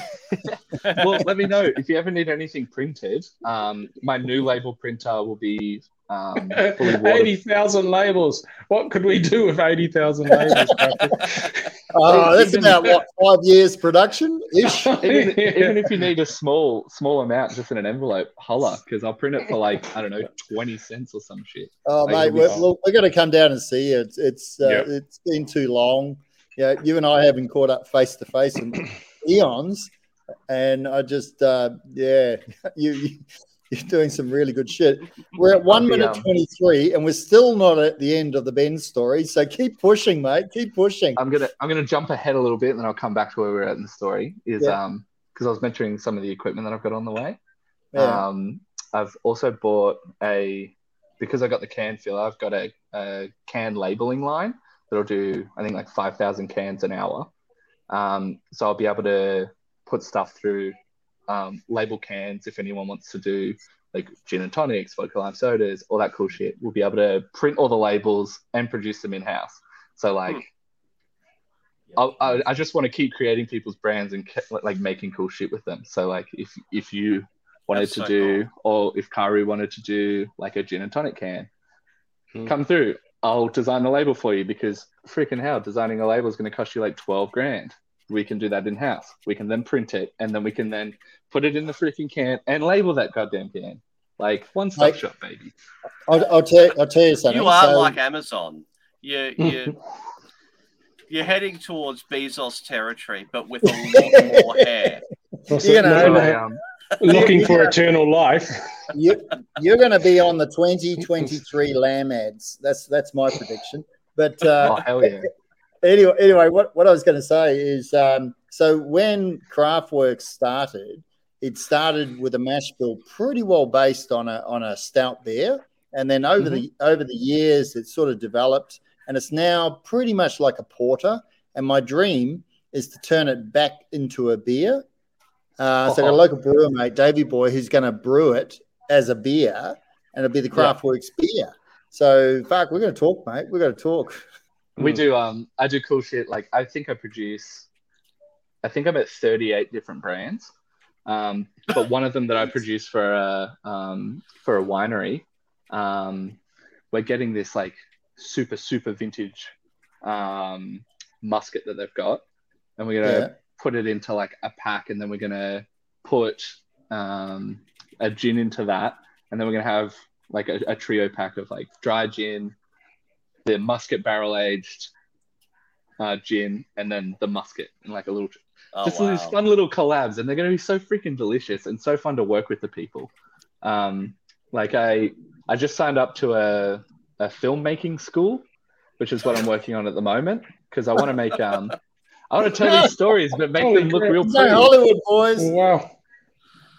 and um, so yeah, I was just like, yeah, we're gonna do all of this cool shit, and I'm gonna make an ad for it. And they're like, well, how much is the ad gonna cost? They're expensive, and I was like, free. I just really want to just give me creative freedom, and I'm freaking happy. And they're like, yeah, do whatever you want. I'm like, perfect. Ben, I, I'm, I'm going to stop you there. I'm going to throw something out, and I, and I don't know if she's listening, but Mm. um, so I did the the uh, Tassie um, uh, Whiskey Academy with Anne. Uh, it was the first one, right? Oh, I've done the one with Anne as well. Yeah, you've done it with Anne as well, right? Yeah. So, so it's sort of evolved now into the Distillers Institute, right? Mhm. And at the ADA conference, Anne was uh, thinking of doing a session, uh, you know, a, a training session at the Distillers Institute. So I said to Anne, "Why don't you get some of the earlier guys back to give their own experiences of you know where they went from the course to where they actually have their own distillery and and give them a, a real a real life scenario of what it is like to own your own distillery small the the the the you know the good the bad the ugly. And Ant said I love that and so she said to me do you want to be part of it and I said yeah absolutely I'll be part of it because I'm down there for the ADA conference and and the whiskey show and other things mate Yeah. you should do it with me Yeah, holla. I'm super keen. Always good. you're going to go to the ADA conference I think I'm in the Sydney Easter show then. That's the Ah. one in Melbourne, yeah. I'm, yeah it's in Melbourne in April I'm going to be at my, one of my busiest events of the year. oh bugger because it, seriously you and your experience I yeah think- your experience I'm not sure But if the even- even timing if we- lines up, but I think I might be able to fly directly from Melbourne back up to Sydney.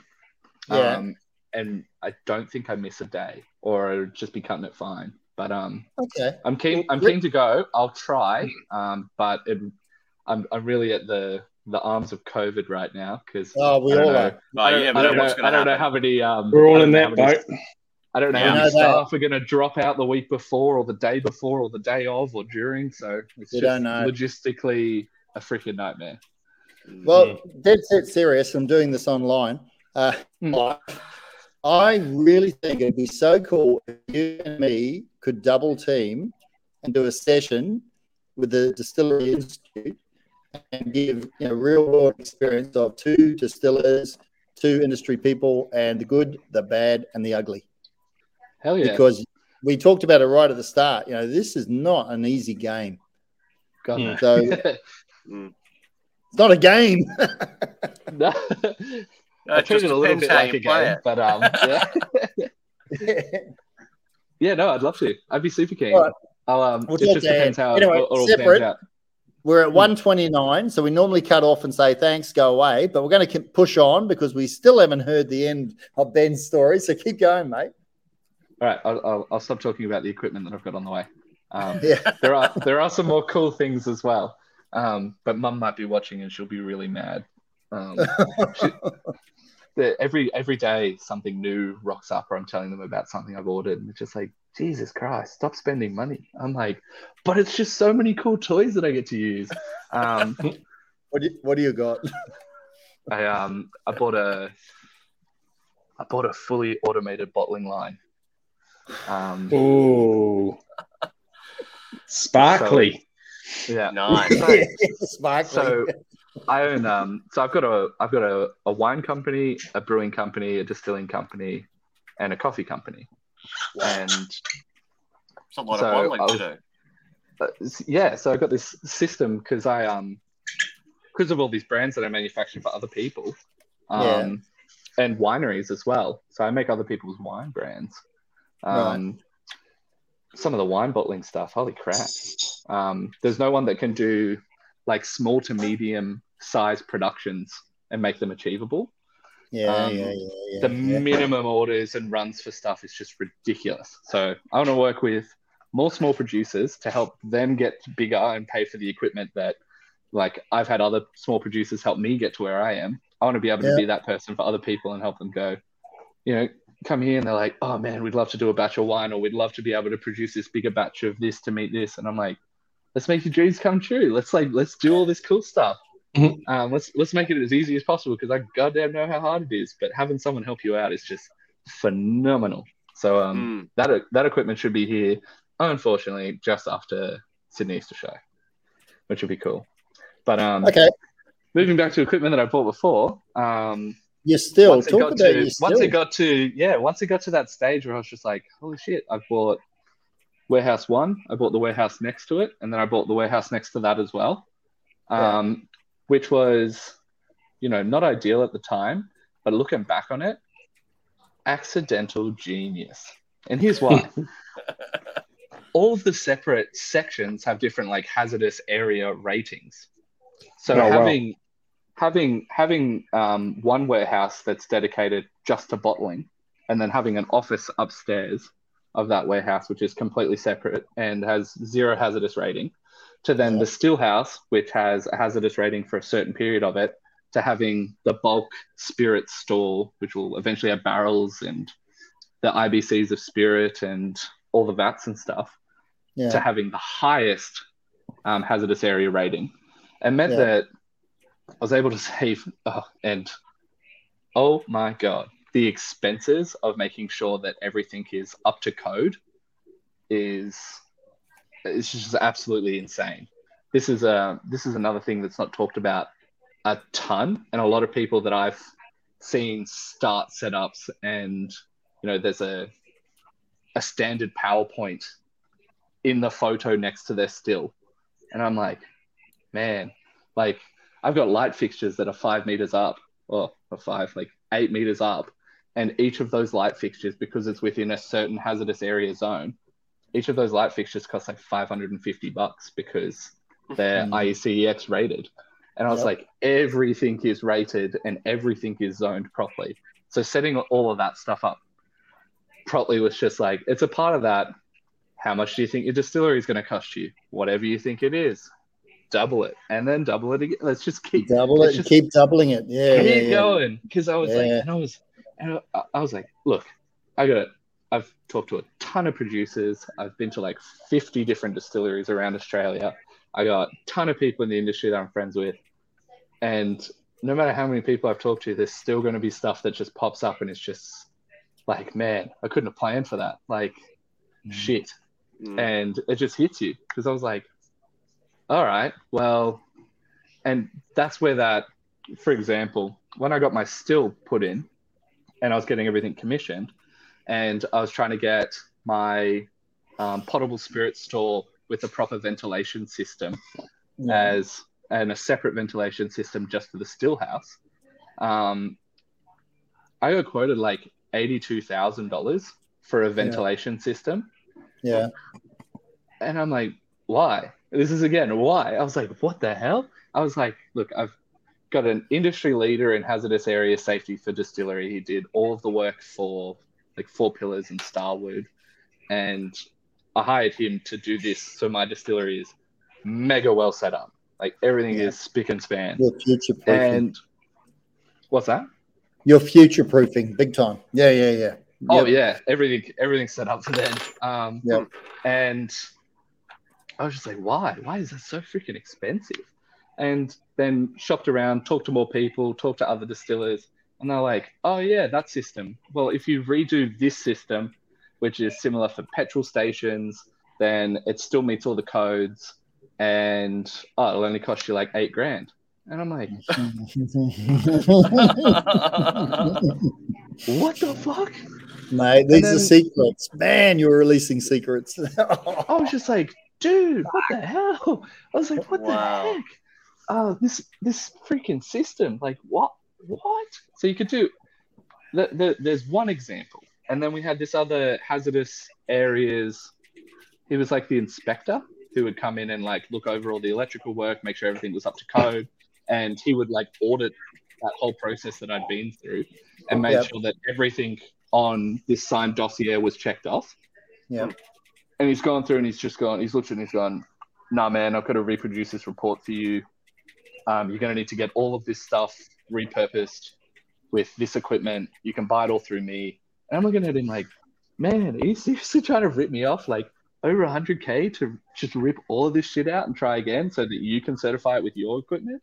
Yeah. just like, and move to the next person. And then the next Yeah. person. Yeah, it's a money, it's a money spinner. Yeah, I know, I know someone, someone who uh, the, story I heard is they bought a still out of America, sorry, still uh, a mill out, out of America, and it exceeded uh, Australian uh, requirements, right? But because it didn't meet Australian requirements, it wasn't good enough, right? So they go, you got to modify it, right? So they go, oh, Oh oh, okay. God. So back will modify it, right? How much is that going to cost? Cost a fortune, right?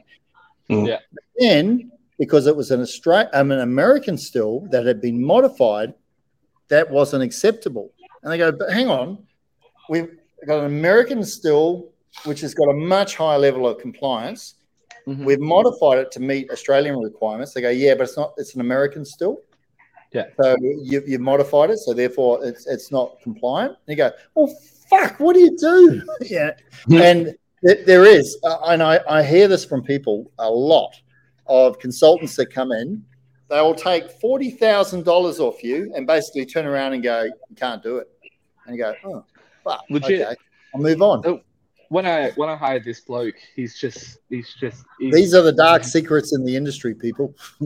he's he's vetted my like application to hire him, being Yeah. like, man, we need to we need to talk about this like in depth to see if I even can produce something that you'd be able to use. Because there's people setting up distilleries in in zones that you can never have a distillery in, and like Yeah. they've already got stills, and Mm. oh, there's just there's so many ways that you can get fucked over. And so Oh, having that having that mentor, and this comes back to those relationships in the industry, having Yeah. a mentor, someone who's done the time, someone who's done it, cherish cherish those people because they have they have done the mistakes that are going to potentially ruin you. Hmm. Like some some poor guy I was talking to, he was trying to set up a distillery in like a really urban area, like in the city. Yeah. And he s- set one up and it was incorrect zoning. He couldn't get any hazardous area certificates. He then Ouch. set up his still, which he didn't have an excise manufacturer's license for, Ouch.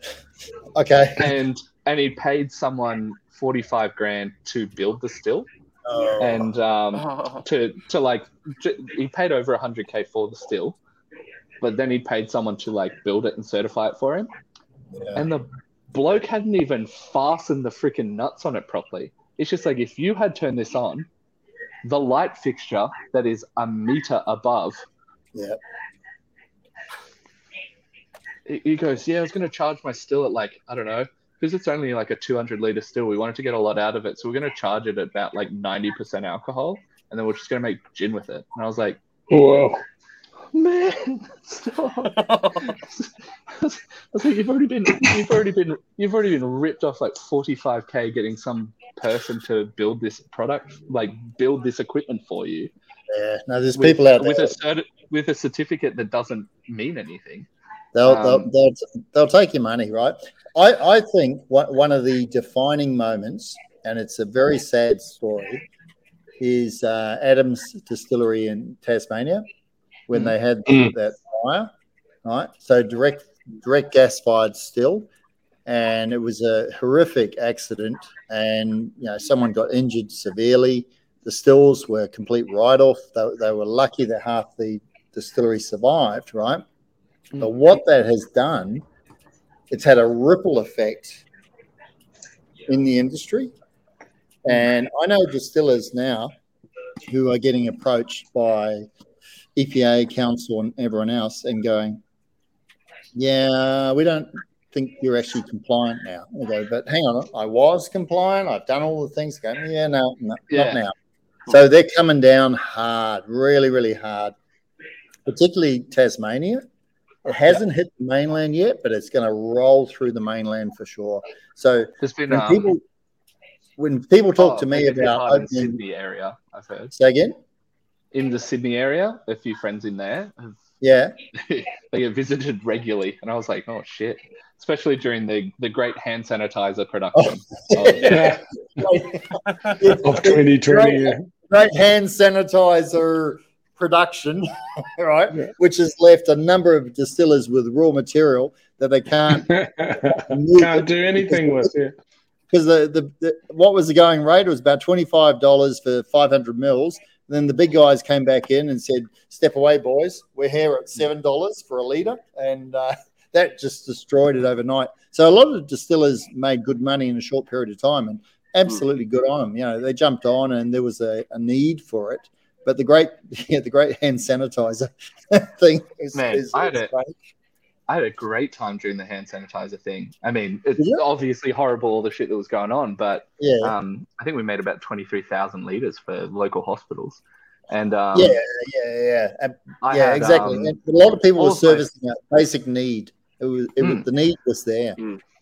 And the um the good thing we signed up with um ACT Health and we're like, Yeah. This is this is how much it costs us.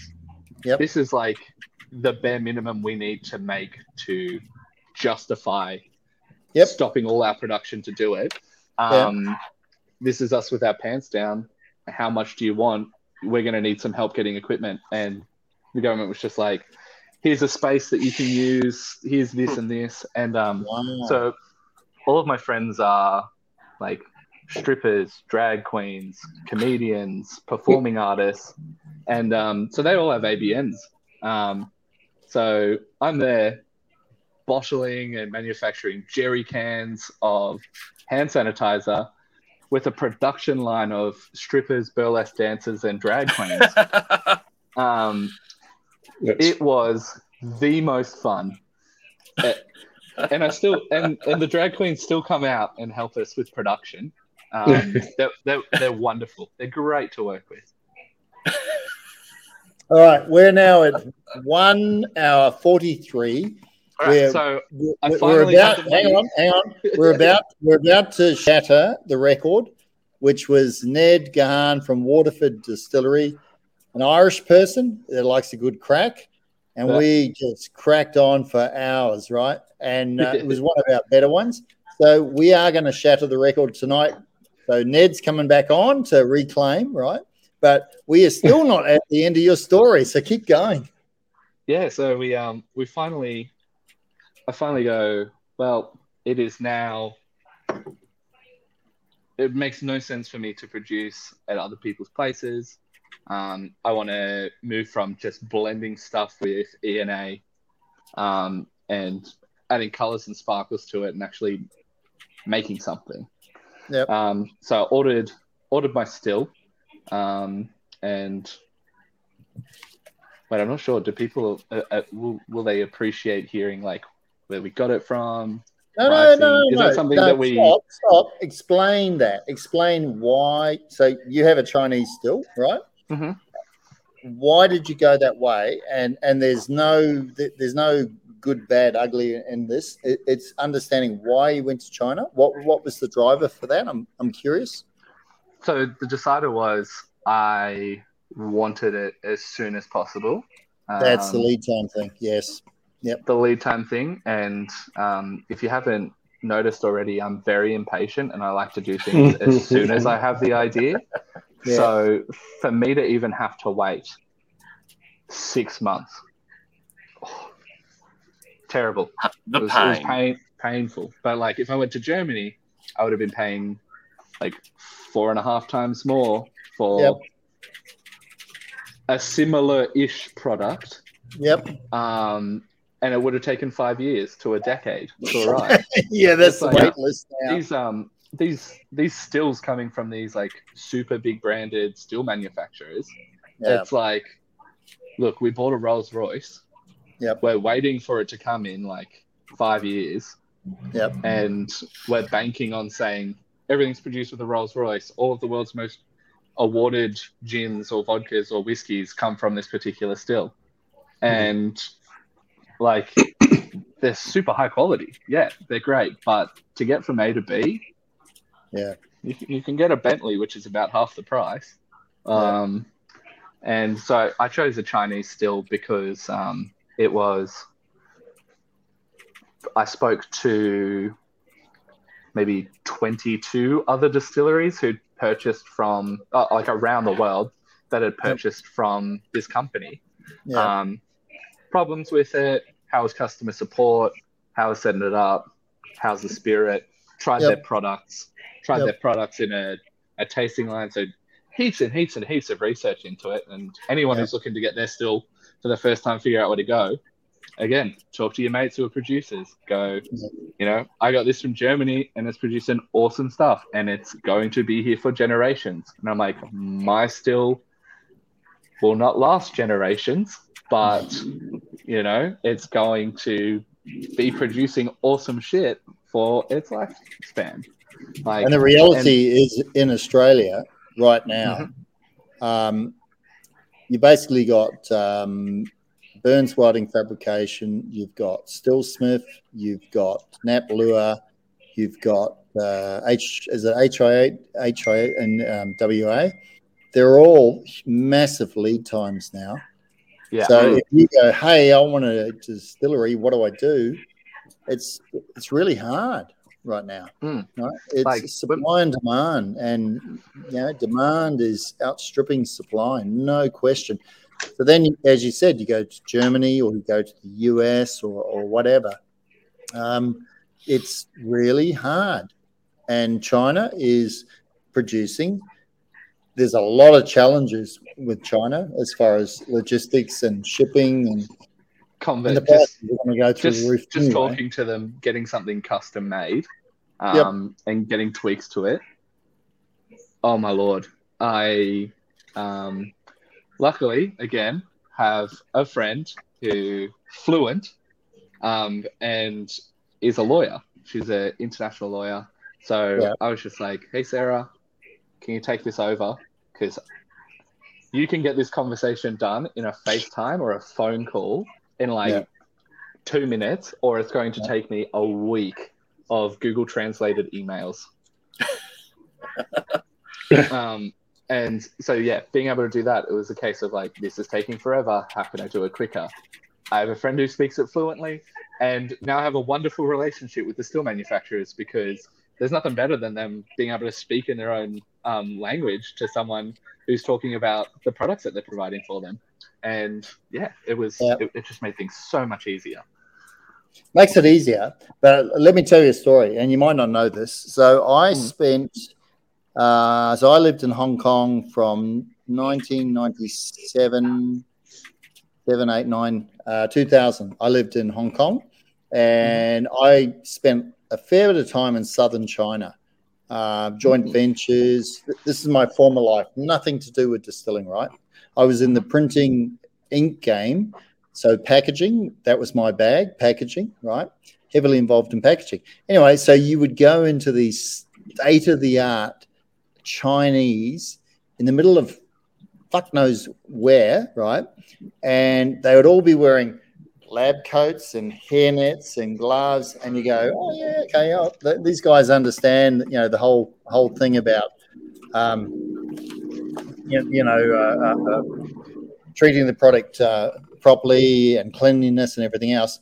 But they walked around in thongs or bare feet, and you went, you haven't got it. You have not got it. You don't understand. So it, it's evolved a hell of a lot from then. Absolutely, mm. it's evolved. But I always find it fascinating because I, I, think back to those days. They were so focused on this, this having this right image that yeah, we're clean, we're, we're, we're, we do everything from a technological base. You know, we're the Western world, but we wear thongs or bare feet. like, and using really nasty solvents that'll kill you. Nowhere else in the world's using them, but hey, you know that's just what we do. yeah. Todd, you can vouch, mate. You can vouch in Indonesia. Can you, Todd? Sorry, I managed. Yeah, some someone muted me because Kathy's watching telly. Oh, okay. okay.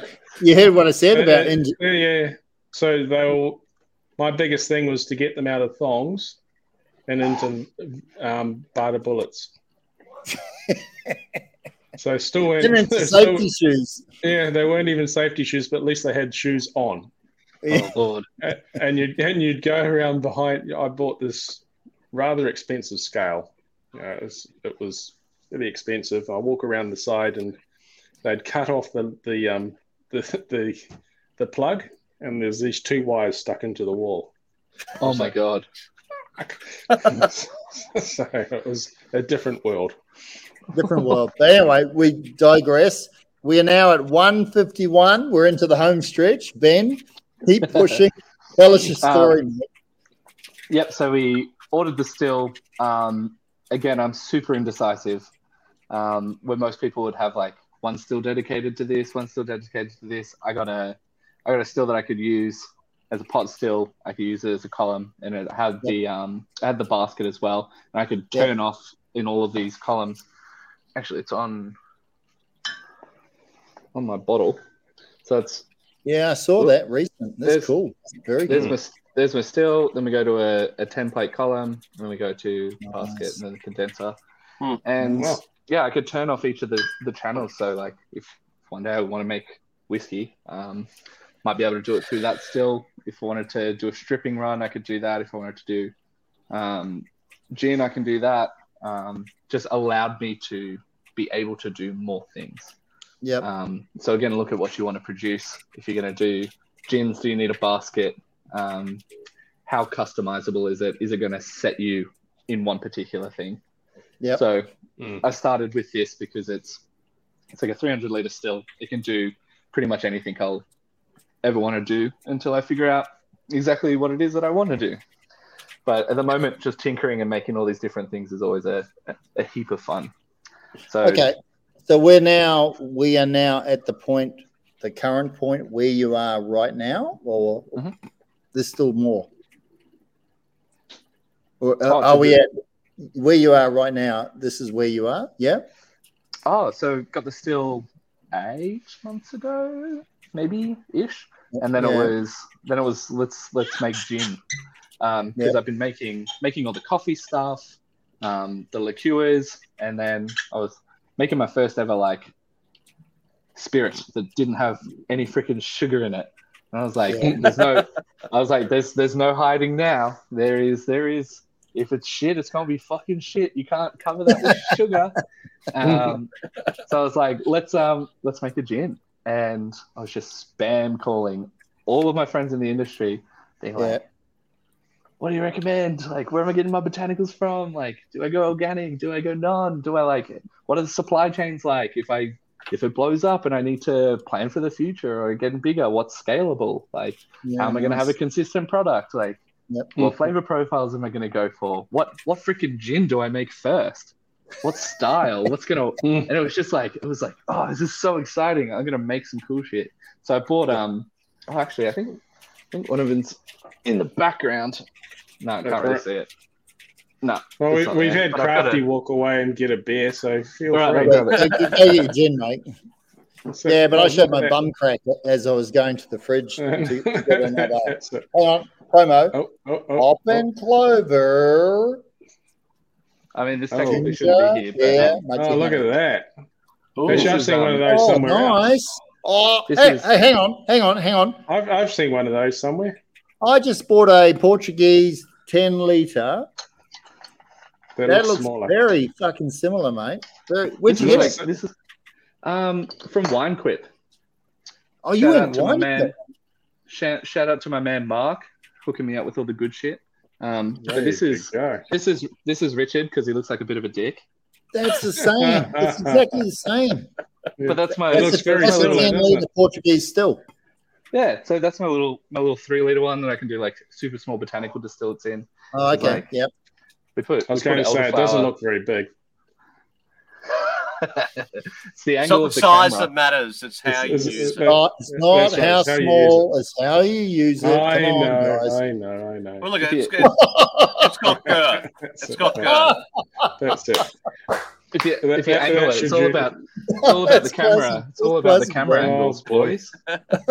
Um, And the So and the last of our watches have just disappeared. Yeah, I saw. But We're about to crash through the, the Ned Gahan Waterford d- d- distillery episode. wait, I gotta, I gotta do one more. I gotta do one more shower out. Go Um, for it, mate. You, you have got to another- finish up. Go for it. I got another. Alright. I got another still. It's um, it's a twenty liter still. Yeah. Um, it's like a twenty little pot still. Um, her name is Bridget, named after my Bridget. best friend. Um, Yep. she said that she would neck a bottle if I mentioned her on the podcast because she's watching at home. Bridget, Um, we got you. Start necking. Bridget, Bridget is Bridget has been there since like day freaking one. Um, on like we met on a wine tour. Like this is before I even started producing shit, and she was there at all of my markets. She was, she was like your little team here. Like she was the number one to the point where some of these viral articles are like pictures of me with my arm around Bridget, and we're at a market holding the bottle, and all the comments, and we're talking thousands of comments, is like. Oh my god, the cutest husband and wife team. They're so adorable. and like we'd be working markets together and it's just like, so how long have you and your husband been together? I'm like, I'm 21. Like, what the? we married. We're best friends. And they're just like, but the kid. Anyway, um, shout out to Tom, Bridget's boyfriend. I am so sorry, man. Like, Wait, you do a shout out. We're going to do a shout out because we have a Bridget as well. Mhm. We They're the have a we have a Bridget. So our Bridget, Everyone should have the Todd and a Bridget. everyone needs a a Bridget and a Todd in their life, and maybe a Luke, but you know, we'll talk about that later. Take it or leave it. Anyway, so our Bridget, I, I'm open to uh, offers. she An- she's got, Anyone who uh, pays more than Crafty eh? might look you up. Anyone who pays more than So Bridge, our Bridget, she has a number of casks down uh, South Australia, um, Ooh. at a Mm. distillery called McLaren Vale. And uh, so Bridge lives in uh, Sydney, and I've known Bridge for a number of years. I met her in South Australia, and she wants to release her casks. And so we got talking. So Todd, myself, and and and Bridge, uh, we got talking, and friends, and going. Well, you know, why don't you pull them out of the South Australian distillery, move them up into Craftworks because it's close to home. They're your barrels, right? Uh, and we've tasted them, and they're really good barrels. And we go, we Mm. can we can do something through Craftworks, right? And she's got connections in Singapore. She has family connections in Singapore, right? Awesome. And she wants yeah. to get her product into Singapore. So all we've talked about it for the last Todd year and a half, Yeah, maybe yeah, it's probably two years. It might be probably pre two years. Yeah, it is probably. And Bridge, if you're not watching, you need to. Um, and and COVID has just got in the way. Bang every Mm. time. Bang, bang, bang. So the plan is that Todd and I are going to do a covert covert operation, go down to uh, Adelaide. Uh, I have a lot of distiller friends and bars that that that will will have a we'll have a few good days down there. Then we'll load up the van and we'll come back and we'll Yep. put it into Craftworks and then we'll run with the project with Bridge. So everyone needs a Bridget in their life. Hell yeah. yeah. Cheers. Cheers to that. Cheers to Bridget. I know, I know, mate. I know. All right, I think we better wrap it up, guys, because we're at one five nine. We're at the end of your story, which was question one. Ben, All right. tell us about you. I'll, Mate, I'll wrap this- it up real quick. Have, have we? No, oh, oh, hang we on, hang on. yet. Okay, go. We've We're only gonna just wrap up. got to gin. We've got to Go get for to at least two hours. I got 20 seconds. Okay. Um, Go So- final. Go so- final. Wrap, wrap it about we're gonna we're gonna keep making gins, liqueurs. Gonna keep making brands for other people. Um, Yep. If if anyone wants to come make some cool shit, hit me up. Um, gonna expand the coffee company. Gonna do the bottling. Gonna expand my wine brand. Gonna expand my coffee brand. Gonna launch my brewery. Um, so we'll have stuff in cans, um, spirits in cans, seltzers, all that basic bitch shit, which will be fun. Um, more spirits. One day in the future, we'll do some whiskey stuff, which will be cool. But um, the the big thing that I'm aiming to do this year is open up a venue, so that everyone can finally, because no one can come to the distillery. You guys are welcome. Maybe some special listeners, holla. But um, at the moment, gosh, it is just not not the safest place to have any people coming to visit. So um, Yeah. Someday someday soon, hopefully this year, because I'm impatient, we're going to set up a, a a big old facility and have some people come to the pub. And uh, fingers fingers crossed, Yeah, my um, my my kindergarten dream will be achieved this year Full loop. um, of of owning a pub where I live here in Jerrabomberra, just outside the border of Canberra. Uh, Round of brilliant. applause and for our guest, Ben Osborne. Seriously, that was one of the great ones on Aussie Craft Yeah. Distillers shooting the shit. And you have almost blown out Ned from Waterford. Well, keep talking and we'll About get there. Cross the line. three more three more minutes. I mean, Three more minutes. I do so I can, have a I can clap on for three more minutes. All I can, can but- say, what? You Well, I was go one ask minute. que- I was going to ask a question about your gin. No, Yeah. not now. Not now. Go for it. Ben, how do people get in touch with you, mate? So, um, oh, probably if you Google local spirit, um, localspirit.co is my website. You can Yep. get in touch through um, Unicorn Spirits, Unicorn Elixir. Um, Check out at Local Spirit Ben on Facebook and Instagram. That's my personal business fun stuff that relates to all of my brands. Um, and yeah, hit me up through there if you're keen to get involved. So I've just Right. posted the localspirit.co into the chat for all those playing at home, as well as Unicorn Spirits. Uh, seconds, I already had that one Oh, open and my too. my new new one, which is Local Spirit Distillery, um, at Local Spirit Distillery. Yeah, cool, cool. Right. So my my take on on tonight is um, I've known Ben for a number of years. Back when you had the bus, mate, and you were uh, you were doing that shit, right? Um, yeah, and it's always amazed me how entrepreneurial you are. And I think one of the things that that is my own personal opinion. So don't shoot me down, people. This is my own personal opinion. Okay, I really think one of the major concerns that we have in our industry, we've got 400 distilleries now. When I got into the game, there was about 60 distilleries on the tra- trajectory that we're on, we're going to be 700 d- distilleries in a not too distant time. yep, It is so, so important to, and Ben, you touched on it, mate, find a mentor. Talk to Mm. the locals, talk to the guys who have come before, form relationships, right?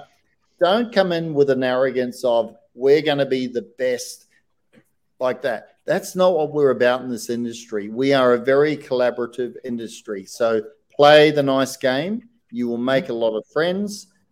You will have a good time and you will have a lot of support.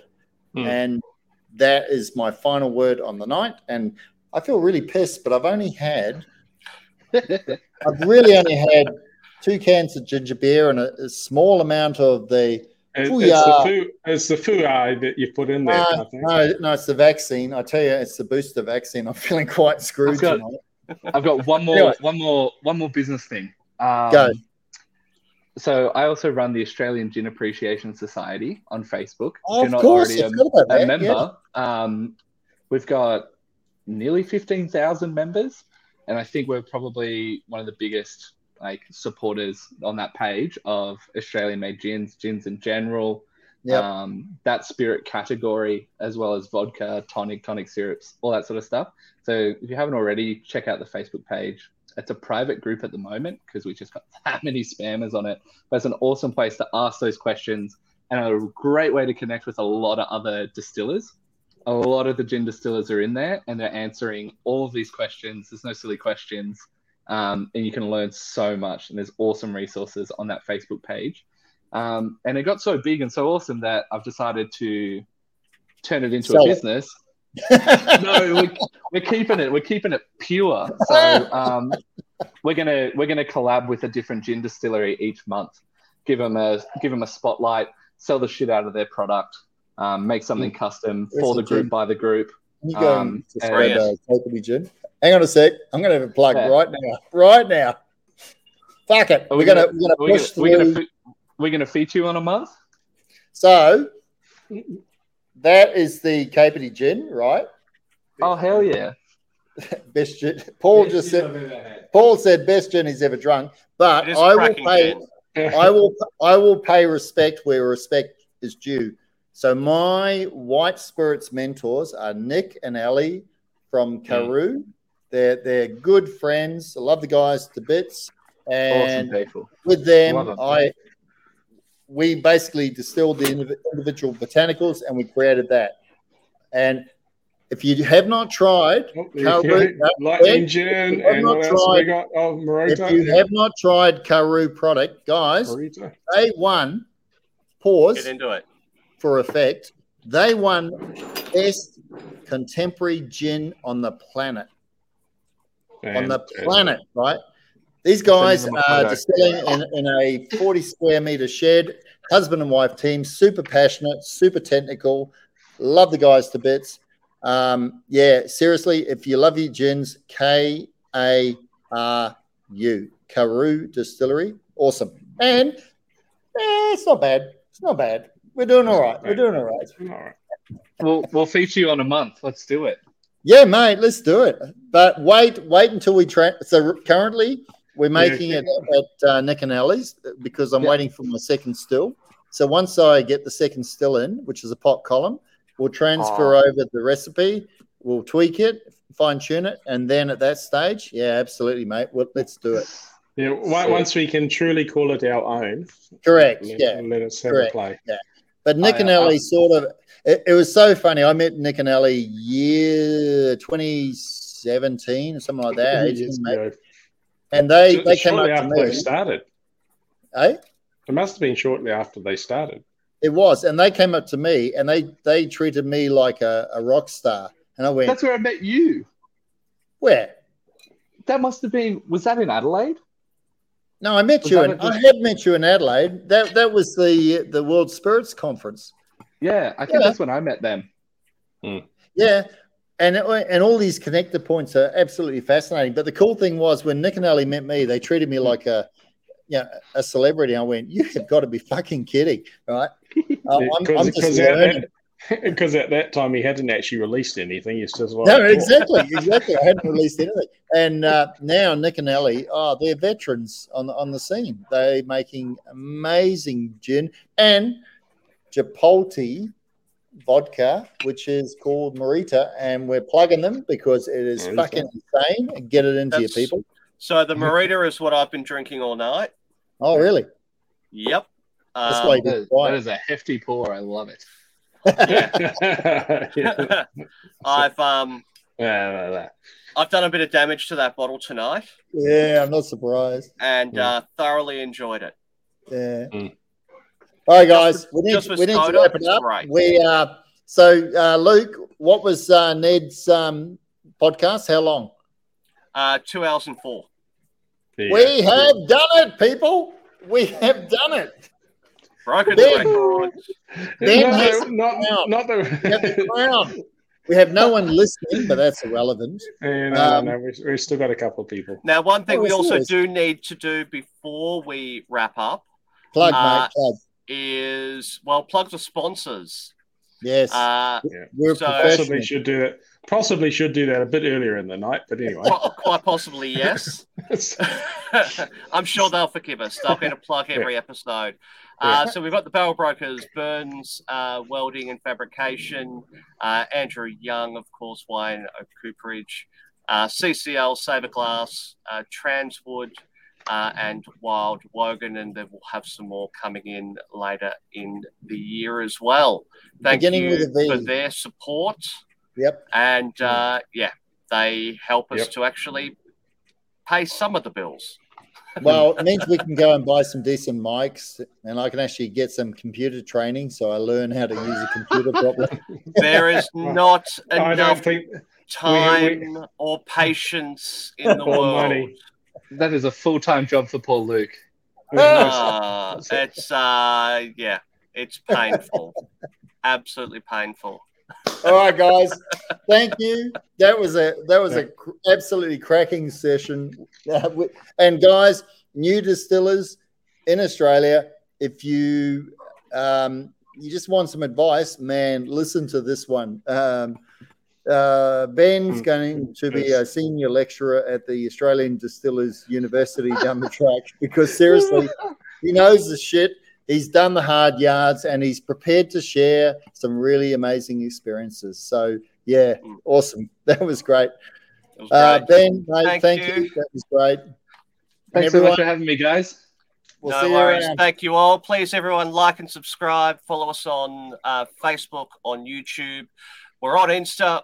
We haven't really gotten into posting much on there yet, uh, but please help us get up to the thousand mark on the uh, well on all of our socials. That would be awesome. And uh, yeah, stay tuned. We have another episode in two weeks' time Who's that? uh, with uh, Linton. That is with Linton, yes. At Which would be Windmill. So, Linton, for, so for those who third. for those who, who don't know, Linton is right at the start of building a distillery. So you guys are Oh, going to get some really go. interesting insight of a new guy on the Ooh. scene.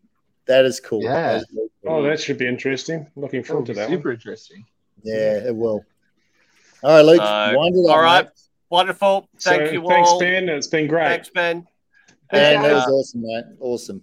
we'll uh, catch us all in a couple of weeks. Bye. Cheers, Bye. team.